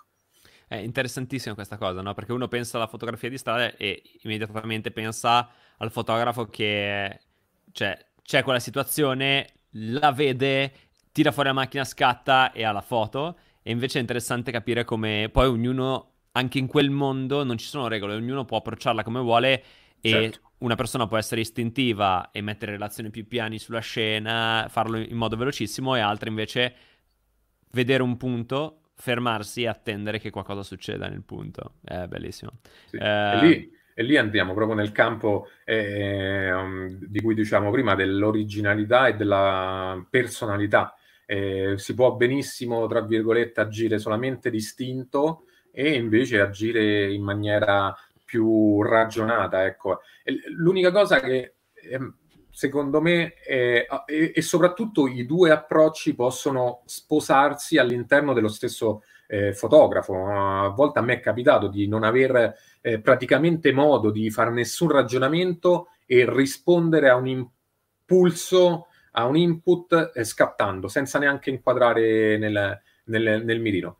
A volte, molto più spesso, ecco, io ho magari un approccio un po' più ragionato all'immagine, mi ritrovo a ragionarla o a cercare quelle connessioni di cui parlavamo prima, però si può operare da tutti i due pu- punti di vista. Io per esempio per Leica, per Leica Academy, eh, avevo iniziato una serie di, di workshop che si chiamavano Street Photography eh, a Point of View, un punto di vista, cioè partire dall'idea di mettere il nostro proprio punto di vista all'interno de- dell'immagine, quindi non delegare so- solo la fortuna o solo la, la, la, il numero spropositato di scatti eh, realizzati per poi portarci a casa eh, la, la foto buona, ma partire da delle idee di base. Sempre poi dobbiamo ovviamente delegare. Io amo, amo, amo dire che il, il quotidiano è, è anarchico, no? Non possiamo controllarlo, però possiamo imparare in qualche modo a conoscerlo, e quindi attraverso, che ne so, lo studio della luce, attraverso eh, lo studio delle preesistenze, provare a in qualche modo eh, partire con, con dei punti di vista che siano funzionali. Poi il quotidiano è anarchico, quindi può succedere tutto e il contrario di tutto, come può assolutamente non succedere nulla, quindi quello non dipende di, da noi, però cerchiamo di sviluppare dei punti di vista che ci portino poi a magari anticiparlo leggermente, prevederlo o aspettarlo quel, quell'evento. Ah, fantastico. Tra l'altro prima quando dicevi eh, del tenere sempre un occhio aperto, no? Mentre, cioè, tenere mm-hmm. un occhio sulla macchina e l'altro aperto, sì. Che peraltro stavo pensando puoi fare solo se hai l- eh, il mirino messo di lato, perché sennò non puoi farlo. Assolutamente. Eh. Questa è una cosa interessante, mm-hmm. perché e alcune infatti, macchine non ti permettono di farlo, no? E quindi... Infatti Meyerowitz, quando si trovano dei video su YouTube nei quali spiega questa cosa, ovviamente Meyerowitz da sempre eh, fotografo con Leica, e Leica al mirino ovviamente no, spostato da, da una parte, e quindi lui faceva proprio vedere come posizionava l, l, l, l'occhio sul mirino e l'altro rimaneva libero per guardare quello che, che succedeva. Sì, poi ovviamente il mezzo fotografico eh, diventa in qualche modo, deve diventare in qualche modo, eh, deve essere... deve rispondere alle tue esigenze, ah, ecco, non beh, c'è il mezzo beh, fotografico beh. giusto per tutto, non c'è la, la, la, la, quello è meglio di quell'altro, e la, la macchina fotografica deve rispondere alle tue esigenze. Quando trovi quella che, che fa per te, a prescindere da, da eh, marchi, brand e quant'altro, hai trovato la macchina giusta. C'è ovviamente chi eh, che, delle, delle macchine che negli anni hanno sviluppato, come dire, o dei brand che hanno sviluppato un certo modo da approcciarsi alla fotografia, quindi ecco, immagino Leica ha sviluppato da sempre eh, questo, que- questo a- approccio molto vicino alla fotografia umanistica, l'indagine, no? e-, e quant'altro, e quindi molto spesso no. vediamo i grandi fotografi che, che-, che fotografano con-, con Leica, perché da- sono so-, so anni che, che-, che si approccia in-, in maniera così forte verso quel filone di di fotografi e di fotografia soprattutto. Ho avuto la possibilità di provare Leica e tenerla con me per due o tre giorni a un workshop, ed era proprio, cioè, una cosa, cioè quello sfocato, ah, vabbè, vabbè. Eh, Mer- sì. meraviglioso, eh, quelle lenti, pazzesco, vabbè. E, um, no, però, appunto, del d- discorso del, dello sguardo, no? Cioè, mm-hmm. tener- mi è venuto in mente che a un altro workshop, eh, era di matrimonio, a un certo mm-hmm. punto abbiamo fatto questa cosa per la quale c'erano una, co- una finta coppia, diciamo, mm-hmm. alle quali dovevamo fare le foto come se fossero le foto di coppia, diciamo, del, del, degli sposi, no? Yes. E allora l'insegnante ci dice, ragazzi, questa è solo la coppia, fate vobis, no? Fatela camminare, non so, e poi fate le foto. E allora tu vedi questa mandria, capito, di assatanati così, che tutti lì che accerchiavano le co- la coppia, tutti lì vicini a due o tre metri. Ah, questa, l'insegnante ci fa fare un po', no? Dopo un quarto d'ora ci ferma e ci dice, ok, bene... Eh, non voglio vedere le foto, no? Però voglio dirvi questo.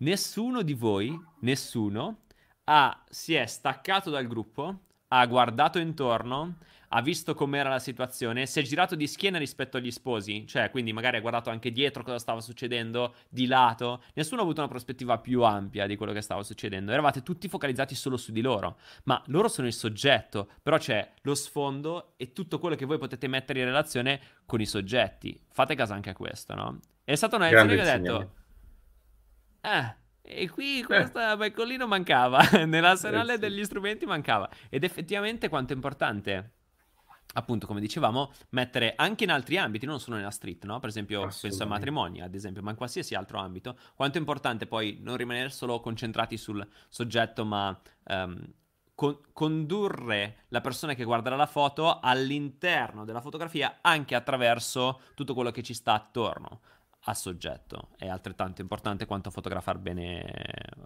il soggetto Ass- stesso. Assolutamente, è un grande, grande insegnamento quello, intelligente e, e giustissimo, giustissimo. Infatti a volte irrimediabilmente, no, durante i, i miei numerosi corsi trovi anche delle persone che magari non, non riescono a digerirlo il, il, l'appro- il genere, l'approccio, che magari vanno in difficoltà, ma io sono sempre pronto a dirgli questo. Ovvio, no? Un po' anche non scoccare la scintilla, la mora con questo tipo di ricerca, ma stai pur certo che se comunque impari in qualche modo a vedere il quotidiano in maniera diversa, come dicevi tu, con idee diverse, da punti di vista diverse, questo modo di vedere te lo porti dietro in qualsiasi poi eh, genere fotografico al quale ti appassionerai.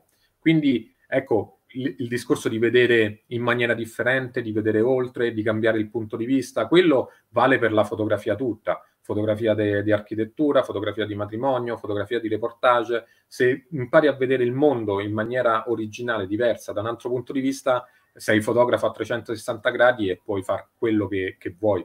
Quindi quel, quel, quel suggerimento è, è fondamentale e mi fa ripensare a l'idea fotografica che aveva Bresson, proprio, che molto spesso rivolgeva la, dava le spalle all'evento e si rivolgeva verso gli spettatori che osservavano l'evento, quindi lui era l'osservatore di chi osservava, e quello è, è, è fondamentale, è fondamentale eh, perché cambi proprio modo di relazionarti, approcciarti e, e stai cominciando a fare qualcosa di diverso dal novantanove per cento delle persone che magari stanno lì con la macchina fotografica al collo. Bellissimo. E, ed è importante. Però Stefano, ti devo dire che purtroppo uh, sei stato scoperto. E Ernesto scrive questo messaggio e dice: ciao Stefano, ma è vero che per le tue foto usi i piccioni telecomandati? Un saluto sì, sì. da noi. Grande Ernesto, grande Ernesto. Sandra, li saluto con, con affetto. Sì, sì, ormai mi prendono tutti in giro perché eh, ogni, ogni due foto c'è un piccione dentro, dentro le, le mie foto, ma semplicemente perché a Roma forse ci stanno più piccioni che cristiani, dico io, quindi è, è inevitabile. È inevitabile. No, no, ai piccioni, la... dimmi, dimmi. Mi viene in mente una tua foto eh, che io guardavo la foto e dicevo: ma cosa c'è di particolare in questa foto? Perché era la scelta, no? E non riuscivo a capire. Non riuscivo a capire, non riuscivo a capire. E poi ho capito che quel piccione, cioè che quello era un piccione che era, era lì che era volato. Io pensavo fosse... Ne, perché la foto è quella della, delle lenzuola... Sì, a Burano. Scatta- sì, esatto, eh, esatto. Okay. E io, cioè, guardando la foto, all'inizio proprio quel piccione pensavo fosse parte del lenzuolo. Quindi non me... Dicevo, ma a far guardare ma che del lenzuolo. Che fa... esatto. Ok, ok. No. Poi ho capito che invece il piccione era staccato e ho detto... Ma va, incredibile! Cioè, guarda, no, me è, è vero, me l'hanno scritto in tanti. Dice, ah, sta foto, guarda, ci sono arrivato solo dopo, ma si vede e si capisce solo dal leggero micromosso bravissimo, del battito delle ali del piccione. Bravissimo, da lì. Altrimenti, infatti, no... Infatti ci devo dice... ragionare sulla cosa. Io, no, giuro, perché poi sai, comunque le tue foto sono tutte, come dire... Um... si vede che c'è uno studio della composizione, no? In alcune poi ci sono talmente tante scene che tu vedi le prime, non so, vedi i primi tre soggetti e dici cazzo, che figata sti tre soggetti, bellissimo, be- troppo bella sta foto. Poi dici fa, ah c'è un altro, ah, porca bestia, anche eh, e poi che c'è un altro, lì, eh, no, ma, quanta gente c'è qua in sta foto, no? E alla fine è bellissimo perché sono tante storie. E lì vedi quella e dici, dei lenzuoli. non so, e poi invece alla fine c'era, esatto. c'era... Guarda, lì in quell'occasione ero a Venezia per un workshop, eh, lì Burano è bellissima, è piena di colori, di situazioni di luce, e eh, avevo visto questo sto lenzuolo con trilli, trilli che volava, sempre l'idea di far partire l'immagine di, di, da qualcosa, no? E, e, e poi ovviamente era un posto come Roma pieno, pieno di piccioni, e ho pensato, e l'ho detto ad alta voce alle persone che erano lì con me, oh, qui ci vorrebbe un piccione. Passati due secondi, sto piccione che era a dieci metri di distanza prende il volo, e, e ho fatto due o tre scatti, perché sai, quando ce l'hai in qualche modo anche visivamente in mente la foto o la immagini, poi e succede eh, realmente qual- quel qualcosa, no? Te, le, te, te l'aspetti. Anche la foto che mandai a Leica per, per il concorso, ecco perché sono un po' legato così tanto a, a tutti i piccioni di Roma, sono tutti miei amici, perché cioè, vinsi, diciamo, arrivai in finale proprio con una foto scattata all'Arapacis, dove c'erano tre donne che prendevano sedute su piani diversi, che prendevano il sole, e l'ombra di un piccione eh, stagliata sul, sul muro del, dell'Arapacis. Quindi ecco, quella, quella foto Eh, mi ha dato tanto, e io de- devo tanto ai piccioni di Roma, quindi ecco, li, li, li, li adoro, insomma, ecco, li vado sempre a cercare, li vado sempre a rompere le scatole a sti piccioni. Peraltro c'è una foto che ho poi rivisto forse in un fotografo di cui tu hai anche parlato, però non ricordo, vabbè, e nella, la tua foto è di questa, di questa persona a cui tu hai scattato, probabilmente... non so, tipo un clochard, ecco, ah, sì, e sì. Con sullo sfondo tipo il suo alter ego Lincoln. Identico. Ah, ok, esatto. Però, era, era, eh. le, le, le, le, era la pubblicità all'epoca, qualche anno fa ormai c'è quella foto, c'era un film, un film su Lincoln, un film biografico, no? Dove, su, su Lincoln, e c'era Roma tappezzata da questi da, da questa pubblicità, e ci ho avuto la sfacciata fortuna, io ero lì ovviamente a cercare Eh, di replicare semplicemente la posa del, del, del cartellone pubblicitario, questa testa reclinata, con le teste reclinate delle persone che andavano a, e scendevano le scale per andare eh, in metropolitana. Volevo semplicemente creare una replica, una piccola giustapposizione. A quel punto, eh, quella è una foto, io la racconto sempre, una foto che ma per me, cioè, l'ho, l'ho scattata grazie all'insegnamento di Meyerowitz ascoltato su YouTube. Perché io ero lì con veramente, io ero lì con il mio ventotto millimetri ed ero lì fermo ad aspettare questi incastri, no? Quindi ero fermo e non avevo l'occhio eh, sempre fisso, però sai, col grandangolo, col ventotto, anche se sei fermo ti puoi guardare in giro, l'inquadratura non cambia, insomma.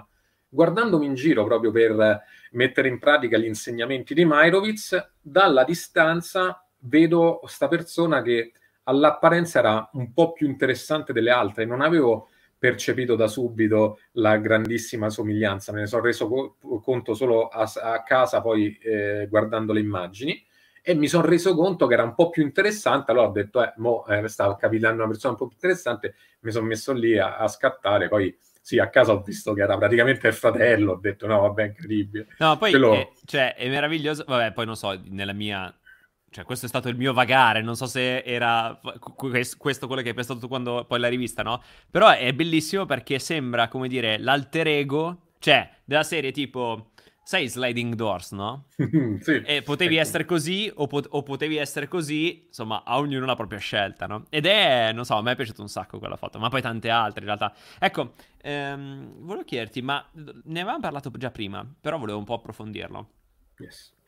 Nella, nella fotografia di strada spesso mi pare che ogni fotografia sia un po' tricky, cioè sia, come dire, un gioco all'interno di se stessa, no? Cioè, mm-hmm. um, fai la foto, la foto è bella, comunica perché parla di se stessa, appunto, parla di come tu sia stato in grado di mettere in relazione più soggetti in profondità, eccetera, però è molto difficile costruire una serie di fotografie. Allora ti chiedo, come può una persona iniziare ad approcciarsi per costruire un progetto attorno alla street o comunque al quotidiano? Allora, è, ovviamente è difficile. Secondo me va eh, analizzato e va in qualche modo chiarito subito quello che tu vuoi fare con la street. Nel senso, Eh, poi cambiano anche i pensieri. Io per esempio quando sono partito ero semplicemente focalizzato alla ricerca di queste immagini sorprendenti, no? Non mi facevo eh, né problemi né que- non, non questionavo su, su, altre, su, altre, su altre disquisizioni, non mi facevo domande. Poi però col tempo ti accorgi, te, ne, te le fai e dici, beh, ecco, come dici tu, mh, il rischio è che poi rimangano tutte foto un po' fini a se stesse, un po' degli esercizi di stile. Quello c'è il rischio. Il rischio per un fotografo di strada in qualche modo eh, esiste questo, questo rischio. Ecco, l'importante secondo me è individuare mh, subito quello che vuoi mh, dire attraverso la fotografia di strada. E per esempio, attraverso, io faccio sempre l'esempio di Vivian Maier, no? Del lavoro che ha fatto. Lei è il classico esempio della eh, fotografa a cui non interessava assolutamente raccontare eh, nulla della, del, dell'ambiente in cui viveva. Lei aveva l'esigenza di eh, uscire, dopo che aveva lavorato come bambinaia tutti i giorni, uscire e scattare foto. Quindi il suo approccio era assolutamente quello del fotografo di strada, scevro da... Eh, da, da, da progetti, da eh, idee o, o sovrastrutture. Aveva l'esigenza solo, che è bellissima come filosofia. Poi però che è successo? È, è successo che lei ha fotografato con coerenza, costanza, con tanta passione per dieci, quindici, venti anni eh, New York o, eh, o Chicago.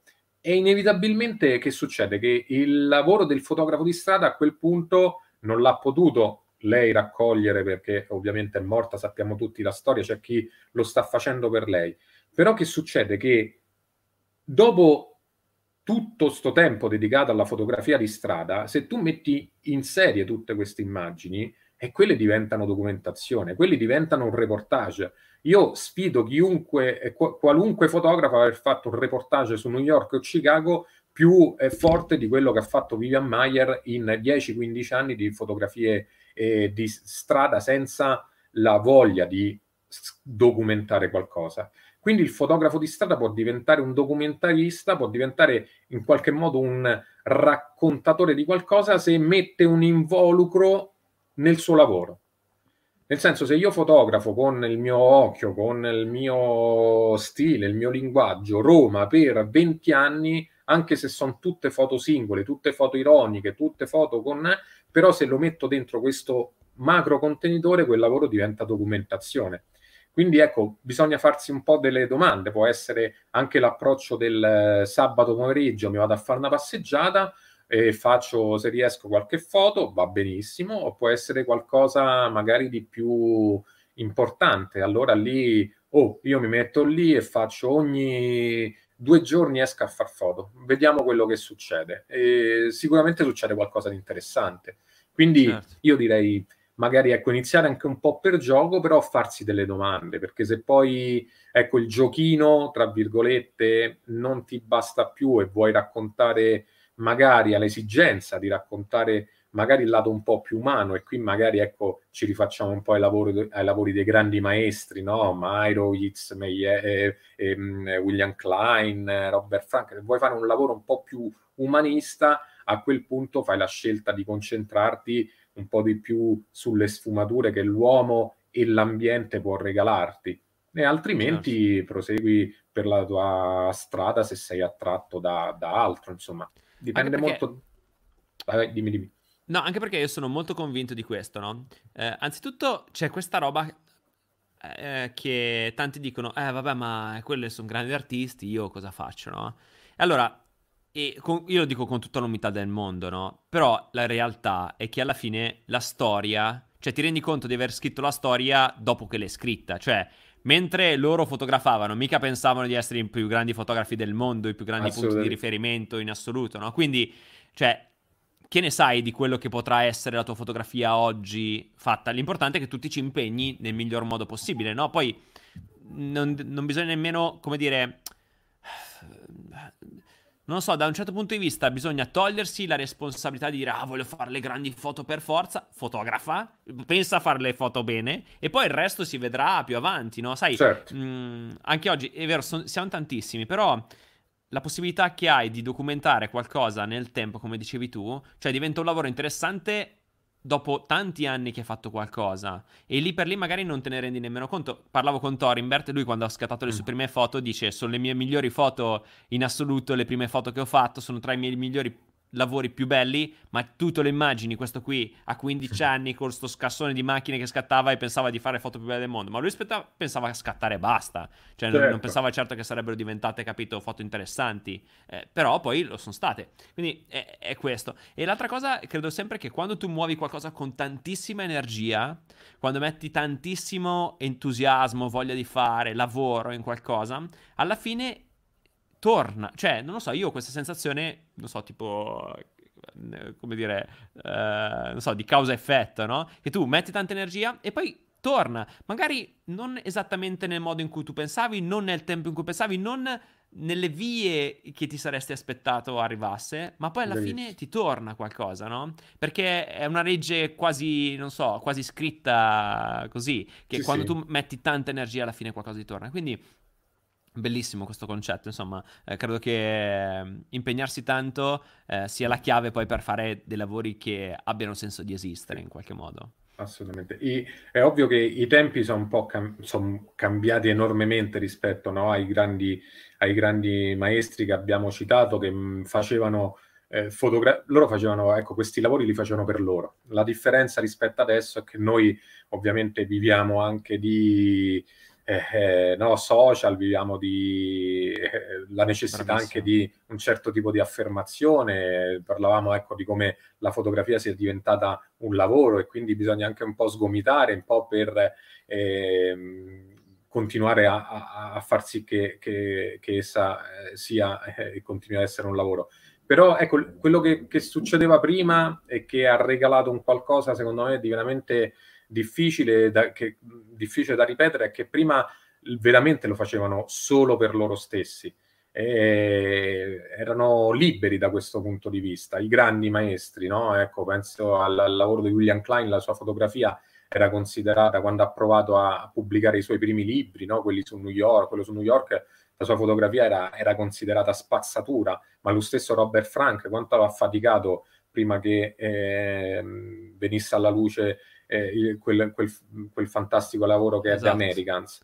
Però cioè, quello per loro non era fondamentale, loro lavoravano per loro stessi, era un'esigenza espressiva di documentazione, ma anche lo stesso esempio di Vivian Maier prima, ma che non gli, lei rispondeva solo all'esigenza di uscire e scattare. E la storia poi, come dicevi tu, viene fuori dopo, quando metti insieme tutti questi scatti. Ah, il punto è che, cioè, questa è una cosa che trovo super affascinante, ma è un punto che... mi piace toccare più volte, perché è, secondo me è fondamentale da capire. Cioè, i grandi fotografi, qua, quando hanno fatto le grandi fotografie, non sapevano di essere grandi fotografi. Cioè, poi, Beh. chiaro, poi alcuni sono affermati e lo sono, sì. e ho lavorato, però all'inizio, cioè, nessuno pensava che fossero un grande fotografo. Era un fotografo, che aveva una macchina sì, fotografica sì. che scattava, quindi... Esatto. Eh, boh, non lo so, è super no, no, è affascinante. E poi è, è anche, come dire, spunto di riflessione un po' per tutti, no? Come, come stiamo cambiando, come i social influenzano anche il nostro modo di operare, come la ricerca in, di, di visibilità influenza quello che, che facciamo, eh, come molto spesso io vedo, per esempio, molti che si perdono semplicemente perché i risultati, poi che risultati eh, non esatto. arrivano, o magari perché presi, invece altri presi da... Eh, che ne so, il, il successo che arriva magari dal lavoro e ovviamente la necessità di fatturare, perdono quell'amore che invece prima avevano solo rispetto all'atto fotografico e si concentrano solo sul, sul business. E la fotografia ovviamente è stata contaminata eh, rispetto agli anni di cui abbiamo parlato, eh, in cui si pensava solo a, a, a scattare, eh, ma è inevitabile, inevitabile, bisogna Farci, farci un po' i conti, però il, il ragionare un po' eh, a medio-lungo raggio fa sicuramente sempre, sempre bene, quindi eh, magari fra dieci quindici anni, se eh, con coerenza e costanza abbiamo fatto eh, fotografie concentrandoci magari su una città, su un quartiere, quel lavoro verrà fuori, come dicevi tu. Le energie poi, eh, l'energia che hai dedicato a qualcosa tornano in un modo o nell'altro. Assolutamente. Eh, Stefano dice: ehm, colgo l'occasione per ringraziare Stefano di avermi fatto conoscere Tsao Suzuki, che è quello che ha avuto problemi con la Fuji. Esatto. Okay. Esatto. Eh, eh, no, che ho voluto citarlo perché, per esempio, lui ha un approccio alla street di- diversissimo, che peraltro tutta sta roba, sto fo- sta fomentazione per la storia di Fuji, io sono andato a vedermi i video. Cioè, ho visto fotografi che fa molte, cioè, molto peggio che lui, cioè non ha fatto niente di eclatante, no? Eh, sì, tra l'altro lui è un fotografo incredibile, peraltro. Ma cioè, in Giappone, cioè, no? In Oriente, sì, sì, ma in Oriente è quotatissimo, cioè, ne, eh, comunque un fotografo... Eh, ha, ha un suo approccio, ha una sua idea della fotografia. Io penso che non siamo nessuno per poter dire... Eh, stai facendo bene o stai facendo male. Io posso pensarla in maniera diversa, quello sì, però non mi metto a giudicare il lavoro, eh, il suo lavoro, insomma, e, e non entro neanche nello specifico di scelte legate al brand o quant'altro, ovviamente. Ah, no, certo, sì, sì, però sì. Secondo me eh, ecco, posso avere un approccio diverso dal suo e posso pensare alla fotografia in maniera totalmente opposta eh, dalla sua, ma se questo suo approccio poi comunque genera dei risultati che a lui piacciono e che poi hanno riscontro anche col pubblico, ma va bene, altrimenti no, ma sarebbe, io, io faccio sempre l'esempio del, la, la diversità poi è, è, è, genera confronto, è alla base del, del confronto. Penso a due fotografi di successo dell'agenzia Magnum che sono fotografi di strada, ecco, Eh, Cartier-Bresson e Bruce Gilden, due eh, personalità agli antipodi, due modi di fotografare agli antipodi, ma tutte e due che hanno scritto pagine indelebili per quanto riguarda la fotografia. Quindi funziona tutto il contrario di tutto, l'importante è avere consapevolezza di quello che fai. Peraltro anche qui penso che uno dei suoi elementi fondamentali sia stata la costanza nel mantenere uno stile, no? Perché se tu vedi una sua foto dici, mm. se ne vedi cento dici, mm. Eh, esatto, è vero, è vero. vero. Sì, sì, ma io me lo immagino lui che va in giro, ma è proprio così, è proprio così. Io non l'ho mai conosciuto di persona, è stato eh, giudice due anni fa al nostro, eh, ad un contest del nostro eh, festival di fotografia. Ah, fantastico. E, sì, sì, è stato giudice nel duemiladiciannove, si è occupato, ah, okay. Ha fatto il giudice il nostro, uno dei nostri contest e... E, e, però me lo, me, lo, me lo vedo, me lo immagino che esce ogni giorno, che scatta, che ha il suo eh, modo di, di, di produrre, di post produrre anche, cioè tutti quei bianchi e neri molto sparati, eh, pompati, sparati eh, ci, cioè, con, col tempo, con la dedizione si è creato, um, si è creato uno stile, un modo di, di fotografare, e questo è comunque un qualcosa che va riconosciuto, è un lavoro importante, insomma. Bello. Eh, tra l'altro parlami un po' di questi concorsi che organizzate. Ah, questi non sono eh, proprio dei concorsi, è proprio un vero e proprio festival, è nato tre anni fa, oggi proprio, ieri avremmo dovuto eh, inaugurare ad Officine Fotografiche la terza, la terza edizione, si chiama Italia Street Photo Festival, lo organizziamo, lo organizzo io insieme ad Alex Liverani e a Francesco Sembolini, siamo in tre, eh, abbiamo un po' iniziato un po' per una scommessa, un gioco, poi la cosa è andata benissimo già dalla prima edizione, il festival ha avuto un grandissimo seguito, un grandissimo successo, ovviamente legato eh, al festival, eh, abbiamo legato al festival dei, dei contest, no? dei, dei concorsi, okay. Cioè, dei concorsi, oggi proprio faremo online, ci sarà la, la, alle diciotto, quindi tra pochissimo. Eh, ci saranno, eh, diciamo, le, decreteremo i vincitori dei vari contest. Ah, okay. Ovviamente abbiamo, sì, abbiamo in pratica, eh, purtroppo questa emergenza sanitaria ci ha costretto a, mh, diciamo, farlo online. farlo online, nel senso che abbiamo un po' vagliato le varie, le varie possibilità. Avevamo capito che ovviamente era impossibile farlo materialmente, fisicamente, come, le, come era stato fatto eh, mh, per due anni, e allora però abbiamo voluto e ci abbiamo investito anche tanto, abbiamo deciso di farlo online, in streaming, perché comunque le persone attraverso i contest, attraverso i tanti messaggi ci avevano dato fiducia, il, il, il festival è stato sempre negli anni molto seguito e quindi abbiamo detto ah, proviamo, abbiamo trovato dei videomaker e dei montatori bravissimi, ci stanno montando delle clip, anche tutti i, le varie persone che dovevano partecipare fisicamente si sono rese disponibili, hanno prodotto dei contenuti e quindi sui social e sul sito stiamo mandando in streaming tutte, tutte le varie contenuti. E questi tre giorni, ieri c'è stata l'inaugurazione e questi tre giorni saranno pieni di, di, di ah, post. Ti ho preso proprio di, nel eh... clou della, sì, sì. Nel fuoco. Esatto, nel fuoco. Esatto. No, oggi alle diciotto verranno annunciati i vincitori. Anche lì Bellissimo. Quelli possono essere pure occasioni per, eh, magari per l'appassionato di turno, per vedere anche un attimino come la fotografia di strada si evolve, con, mh, prosegue, continua e progredisce in qualche, in qualche modo attraverso certo. i risultati dei vari contest, perché poi a giudicare le foto sono fotografi che sono un po' un riferimento all'interno dell'ambiente, quindi le fotografie selezionate rispondono anche un po' al movimento che è in continua evoluzione, in continua trasformazione. Certo, ma dove, se io volessi vederlo, dove posso andare? Allora, le, il nostro cioè, sito è... Io eh, e anche sì, tutte sì, le persone. Esatto. Eh, il nostro sito è proprio Italia Street Photo Festival. Ok. E seguitissime sono anche la pagina Facebook e Instagram, come, okay. come normale, insomma, che sia di questi okay. tempi. E abbiamo sul, sul sito abbiamo proprio una, una, una sezione dedicata allo streaming. C'è proprio scritto eh, edizione streaming del duemilaventi, dove stiamo caricando tutti i contenuti eh, che poi vengono invece caricati contestualmente anche su, sui social. Ok. È un um... po' una scommessa, tanto l'abbiamo detto, in questo periodo si vive un po' di scommesse, ma perché no, anche di nuove idee, nuove proposte. Ma sì, ma poi sai, fatto è meglio che perfetto, no? Cioè, alla sì. fine, piuttosto che esatto. non farlo, eh, lo Bravissimo. Facciamo magari non nel modo migliore che, che si possa fare, perché siamo all'interno di alcune costrizioni, però sai... Convivium non esisterebbe se non ci esatto. fosse stata la, la quarantena, no? Esatto, l'avevamo sarebbe... detto prima, questo nostro incontro probabilmente non sarebbe mai esatto, non sarebbe nato, mai. no, no, infatti bisogna sfruttare eh, le occasioni, quei paletti dobbiamo trasformarli in qualcosa di positivo, come dicevi prima, assolutamente. assolutamente. Eh, Vicmo, Vicmo ottantatré chiede, Stefano, ma lavori per progetti o esci di casa senza un'idea fissa? Lavori per, per progetti? Sì. Ah, sì, ok, ok.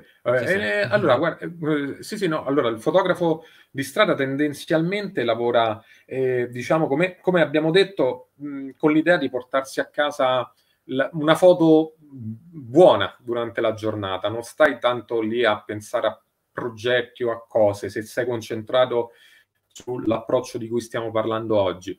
E l, l, quindi io sostanzialmente proseguo in questo modo, no? Quando ho la possibilità esco. È logico che poi io ho tante, come dire, negli anni eh, ho tante cartelline lì nel mio P C aperte con delle idee di serie, no? Quel cielo in una stanza è diventata una serie, è diventata tempo fa una piccola serie anche le, delle faccine che trovavo ah, in giro per la città, no? Un'idea semplice.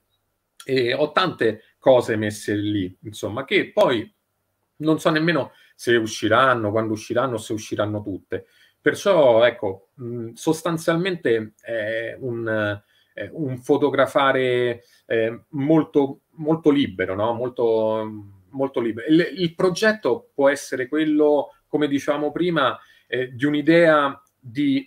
Eh, che auspicabilmente di continuare a, a far fotografie per tanti anni, sempre con la stessa passione, sempre con la stessa dedizione e lo stesso approccio. A quello è il grande progetto, perché altrimenti si può semplicemente andare in strada aspirando a una sola fotografia che non abbia nulla in comune con le altre che hai scattato prima, che non abbia nulla in comune con i luoghi che hai visitato prima, ma un'immagine che funziona. Eh, prosegui così. Però l'importante è proseguire così per tanto tempo, insomma. Quello è il segreto, forse. Ok, uh, chiaro. Eh, Donny chiede, fossi costretto a scegliere una sola lente? Domanda tecnica, però dai, la teniamola per la fine, va bene. Uh, a quale non rinunceresti e perché?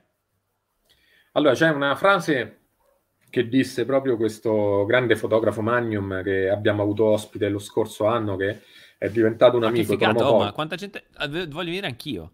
Eh, eh, eh, guarda, eri, cioè, se quest'anno era, eravamo lì, stavi lì con noi. Eh, per forza. Il prossimo anno eh, sei invitato, assolutamente. No, io no, eh, ci per forza, essere, per forza. forza, per forza. Facciamo eh, un qualcosa, ci inventiamo qualcosa di, di, di bello. Eh, sì, cerchiamo ovviamente di rendere unico il, il, l'evento che dura tre giorni attraverso anche la partecipazione di grandi fotografi. Ecco, l'altro anno abbiamo avuto Franco Fontana e Economopoulos, questi due grandi fotografi. Ecco, proprio questo grande fotografo dice se... eh, eh, se sei attratto, se ti piace questo genere di fotografia, fatti entrare nel sangue una macchina fotografica, ma soprattutto una lente. Ecco, lui dice questo. Quindi la scelta, io la consiglio sempre, la scelta di un'ottica fissa. Non è detto che debba arrivare, che ne so, domani. Io la consiglio, eh, magari questa scelta arriverà fra dieci anni, va bene, però mettila in preventivo come eh, idea di approcciarti all'uso di un'ottica, di una lente fissa, eh, che non ti dia mh, no, le, le possibilità e le comodità che ti dà lo zoom, per esempio, no? Che ti imponga una visione, perché se quelli, la visione ti è in qualche modo imposta, ma la devi sposare ovviamente, non deve essere all'inizio un'imposizione, ma dopo è una sinergia con quella, certo, con quell'ottica. Tu imparerai, siccome la, la piano piano la comincerai a conoscere a memoria quell'ottica. Io per esempio il ventotto, io non potrei più farne a meno, no? Conosci a memoria il ventotto, sai anche ad occhi chiusi quello che, dove, fino a dove potrai spingerti, dove potrai andare con quell'ottica, quanto potrai avvicinarti, e lo saprai a memoria. E questa confidenza con il mezzo fotografico, ma con la lente soprattutto, con l'ottica fissa, ti darà tante tante soddisfazioni, perché e, e sarà proprio sarà il tuo occhio supplementare e saprai gestirlo benissimo. Perché lo zoom è comodissimo, ma ti impigrisce, e quello è, è un dato di fatto. No, ma poi forse non contribuisce nemmeno a, come dire, testimoniare il tuo stile, in qualche, esatto, modo, no? Questo continuo cambio. Cioè, la, l'ottica, ecco, cioè, si dice ah, l'attrezzatura non conta. Eh, beh, insomma, mica tanto vero, poi peraltro. Però, per esempio, la scelta dell'ottica è, cioè, è comunque una scelta importante per un fotografo. Il modo in cui decidi di raccontare. Cioè, secondo me l'ottica è probabilmente una tra le più importanti scelte che un fotografo possa, sì, fare. Sì, assolutamente. Poi, chiaro, Farà... che non è che devi fare tutti i lavori con quella, cioè ci mancasse, però eh, secondo Infatti... me, per esempio, in un ambito utilizzare spesso la stessa ottica fa la differenza. Sì, sì. Infatti stiamo parlando ovviamente di un certo tipo di fotografia, è logico, certo, che eh, se devo, sì, cioè, un commissionato, un commerciale, un matrimonio... Eh, bravissimo, esatto, cioè, cosa fai? E... col ventotto? Eh, beh, la vedo un po' difficile, diventa, diventa difficile, insomma. eh, è logico, parliamo di, di un certo tipo di fotografia, un certo tipo di approccio, certo. eh, però sviluppare un, una confidenza con un'ottica fissa, soprattutto per un tipo, eh, co come dici tu, contribuisci anche a renderti riconoscibile. Vedi una foto, ecco, del, del fotografo, dei fotografi Magnum, no? Dici, ecco, quella è lui, è lui perché è fotografa in determinati luoghi, usa un certo tipo di post-produzione, ma lo vedi perché c'ha quell'ottica. Quello. Ecco, Economopoulos è uno che usa il ventotto e lo fa in una maniera, o il trentacinque per altri autori. Insomma, il, contribuisce col tempo anche a darti un'impronta, insomma. Tra l'altro sorrido perché mi è appena arrivata, ma proprio, dico appena, insomma, tipo tre, due giorni fa, il ventotto, da, vabbè, mettere su, avvitare sulla Fugina, no? Che posso avvitare, mm-hmm, sopra, perché il trentacinque, appunto, è una compatta, è al trentacinque, però il trentacinque, l'altro giorno ero in casa e ogni tanto dicevo, se avessi avuto... perché ogni tanto mi incollo al muro e, cioè, non posso, cioè, premo, ma il muro non si sposta, no? E alle volte un pizzichino in più potrebbe essere interessante. Lo sto provando, vediamo. Sì, però mi, infatti, piace, mi piace molto, oh, il ventotto. Sì, sì, ma infatti, ecco, deve rispondere in qualche modo, l'ottica eh, risponde in qualche modo a delle tue esigenze. Eh, a volte può essere una sfida, a volte è proprio perché, oh, beh, trentacinque mi sono divertito, ma adesso sento che devo avvicinarmi di più. ventotto, oppure voglio far entrare più cose nell'inquadratura perché mi piace gestirle e voglio mettermi in discussione. Beh, eh, allora quell'ottica è giusta. Insomma, Eh, io penso che la, la parola consapevolezza sia fondamentale nel nostro campo, nel nostro ambito. Eh, più siamo consapevoli, più ci facciamo domande sul nostro lavoro e più troviamo le risposte giuste, sia in termini di linguaggio che in termini di utilizzo di mezzi fotografici. Assolutamente sì. Allora ti faccio l'ultima domanda alla chat, yes, e Alberto Di De Maio chiede, sei pronto per la domandona delle domandone? Domandona rullo di tamburi. Domanda tecnica, come funzionano le liberatorie per un fotografo che decide di scattare solo per strada?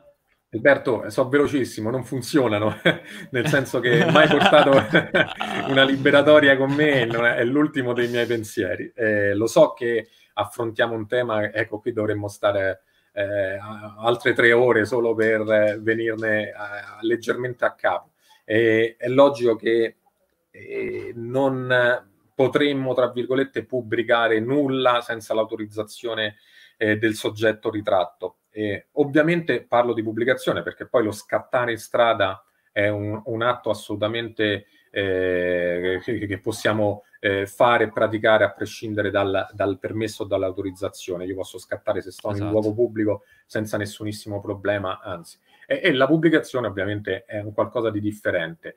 E che succede? Che ovviamente se scatti in strada e se vuoi cogliere l'attimo, se vuoi catturarlo, eh, non puoi star lì a pensare all'autorizzazione, a far fare la firma a qualcuno che magari già è sparito dai radar appena hai, hai scattato l'immagine. È proprio qualcosa che va contro la filosofia del fotografo di strada. Anche qui sta a te, sta a te eh, valutare, valutare tutto. Io, per la mia personalissima esperienza, ormai sono anni che fotografo, anni che espongo, anni che ho foto sul sito, non mi è mai capitato nulla di, di sgradevole. E ci sta che magari se qualcuno poi, che ne so, si riconosce e vuole che mh, la tua foto sia tolta dal sito o tolta dalla mostra, che ci, ci si parla, ci si discute, alla fine c'ha in qualche modo ragione lui. Però ecco, la, io dico sempre anche a, a, eh, poi è una domanda che capita sempre ne, anche eh, durante immagino. i corsi, no? Allora con la, come faccio con la privacy? Con... Io dico, mettete davanti l'amore per la fotografia. Anche qui mi rifaccio un po' all'esempio dei grandi maestri, ma anche, ma anche dei fotografi in qualche modo non contemporanei, no? Pensiamo al lavoro dei grandi maestri. Se, eh, eh, avesse, se, cioè, se le foto di Gardin, di Shanna, di eh, Bresson, no? Di tutti i fotografi a cui siamo legati, fossero state vincolate a delle eh, eh, liberatorie, non ne avremmo vista nemmeno una. Quindi in nome del, dell'amore per questa nostra passione andiamo oltre. Noi preoccupiamoci di fotografare e mh, poi eh, si, si risolve tutto, mi sento di dire questo. Insomma, esatto. È un... E poi cioè, io credo anche che vada molto a intelligenza emotiva, intendo dire, cioè alla fine se, se cerchi di mettere, cioè insomma, se fai le cose fatte con testa i problemi s- sono davvero pochi. Parlavo con Euro Perfido, a cui è stata fatta la stessa identica domanda, tra l'altro so che certo. conosci, sì, e... sì. E anche lui ha risposto alla stessa identica cosa, cioè ha detto alla fine è impossibile, è improbabile eh, fare foto, cioè fare la liberatoria a tutti, eh, scattiamo con la libertà di sapere che possiamo farlo, e se poi mai dovessero esserci problemi, quando dovrebbero, dovessero esserci, nel caso, insomma, alla fine la cosa che si può fare è cancelli la foto, togli la foto, sì, e sì. a posto così, cioè, insomma... Assolutamente, anche perché se poi siamo stati rispettosi del soggetto, Bravissimo, non abbiamo voluto esatto. comunque eh, lucrare, no? Ci stanno tutte queste regolette che sono anche eh, facilmente no, reperibili in rete. Se siamo stati attenti a delle cose, se siamo stati educati dal punto di vista, no, onesti intellettualmente, nessuno potrà mai rivendicare cose clamorose rispetto al nostro aver pubblicato su un sito la, la sua foto, no? Sarebbe controproducente per chi eh, volesse impegnarsi in un'azione giudiziaria, no? Pensate ai soldi da spendere con un avvocato solo per veder rimuovere la tua foto da un sito. È qualcosa che no, si affronta veramente con molta tranquillità, ve l'assicuro. Ok. E, tra l'altro Serena dice, interessante questo discorso di scelta dell'ottica fissa da approfondire. E allora direi che a un'ora e quarantasette e ventotto secondi di live magari questo argomento lo approfondiamo una seconda volta, non so, magari... Ma tanto, sì, sì, tanto Serena la conosco, la conosco bene, eh, eh, la conosco da anni, ha partecipato a tanti miei corsi, quindi Serena preparati che ci faremo una bella chiacchierata su sta cosa, vai. Esatto, esatto. E poi comunque spero in qualche modo di rincontrarti, Beh, sicuramente dal vivo ci vedremo quando finirà questa cosa, magari poi insomma ci vediamo anche online, perché è stato un super super piacere davvero ospitarti oggi, è stata Grazie. una bellissima intervista. No, anche per me. Anche eh, per me. Una bellissima chiacchierata davvero, quindi ti ringrazio, ho un sacco di cose, un sacco di spunti. E non so se lo sai, ma mi piace chiudere le interviste con tre velocissime domande. Ah, vai, vai, la, non, non lo so. La prima è eh, un libro che consiglieresti? Allora, lì, eh, allora, qui mi butto sul libro fotografico, eh, ve lo vai, dico vai. subito. Libro ci fotografico, ci, eh, ci può stare. Eh, lo so, allora...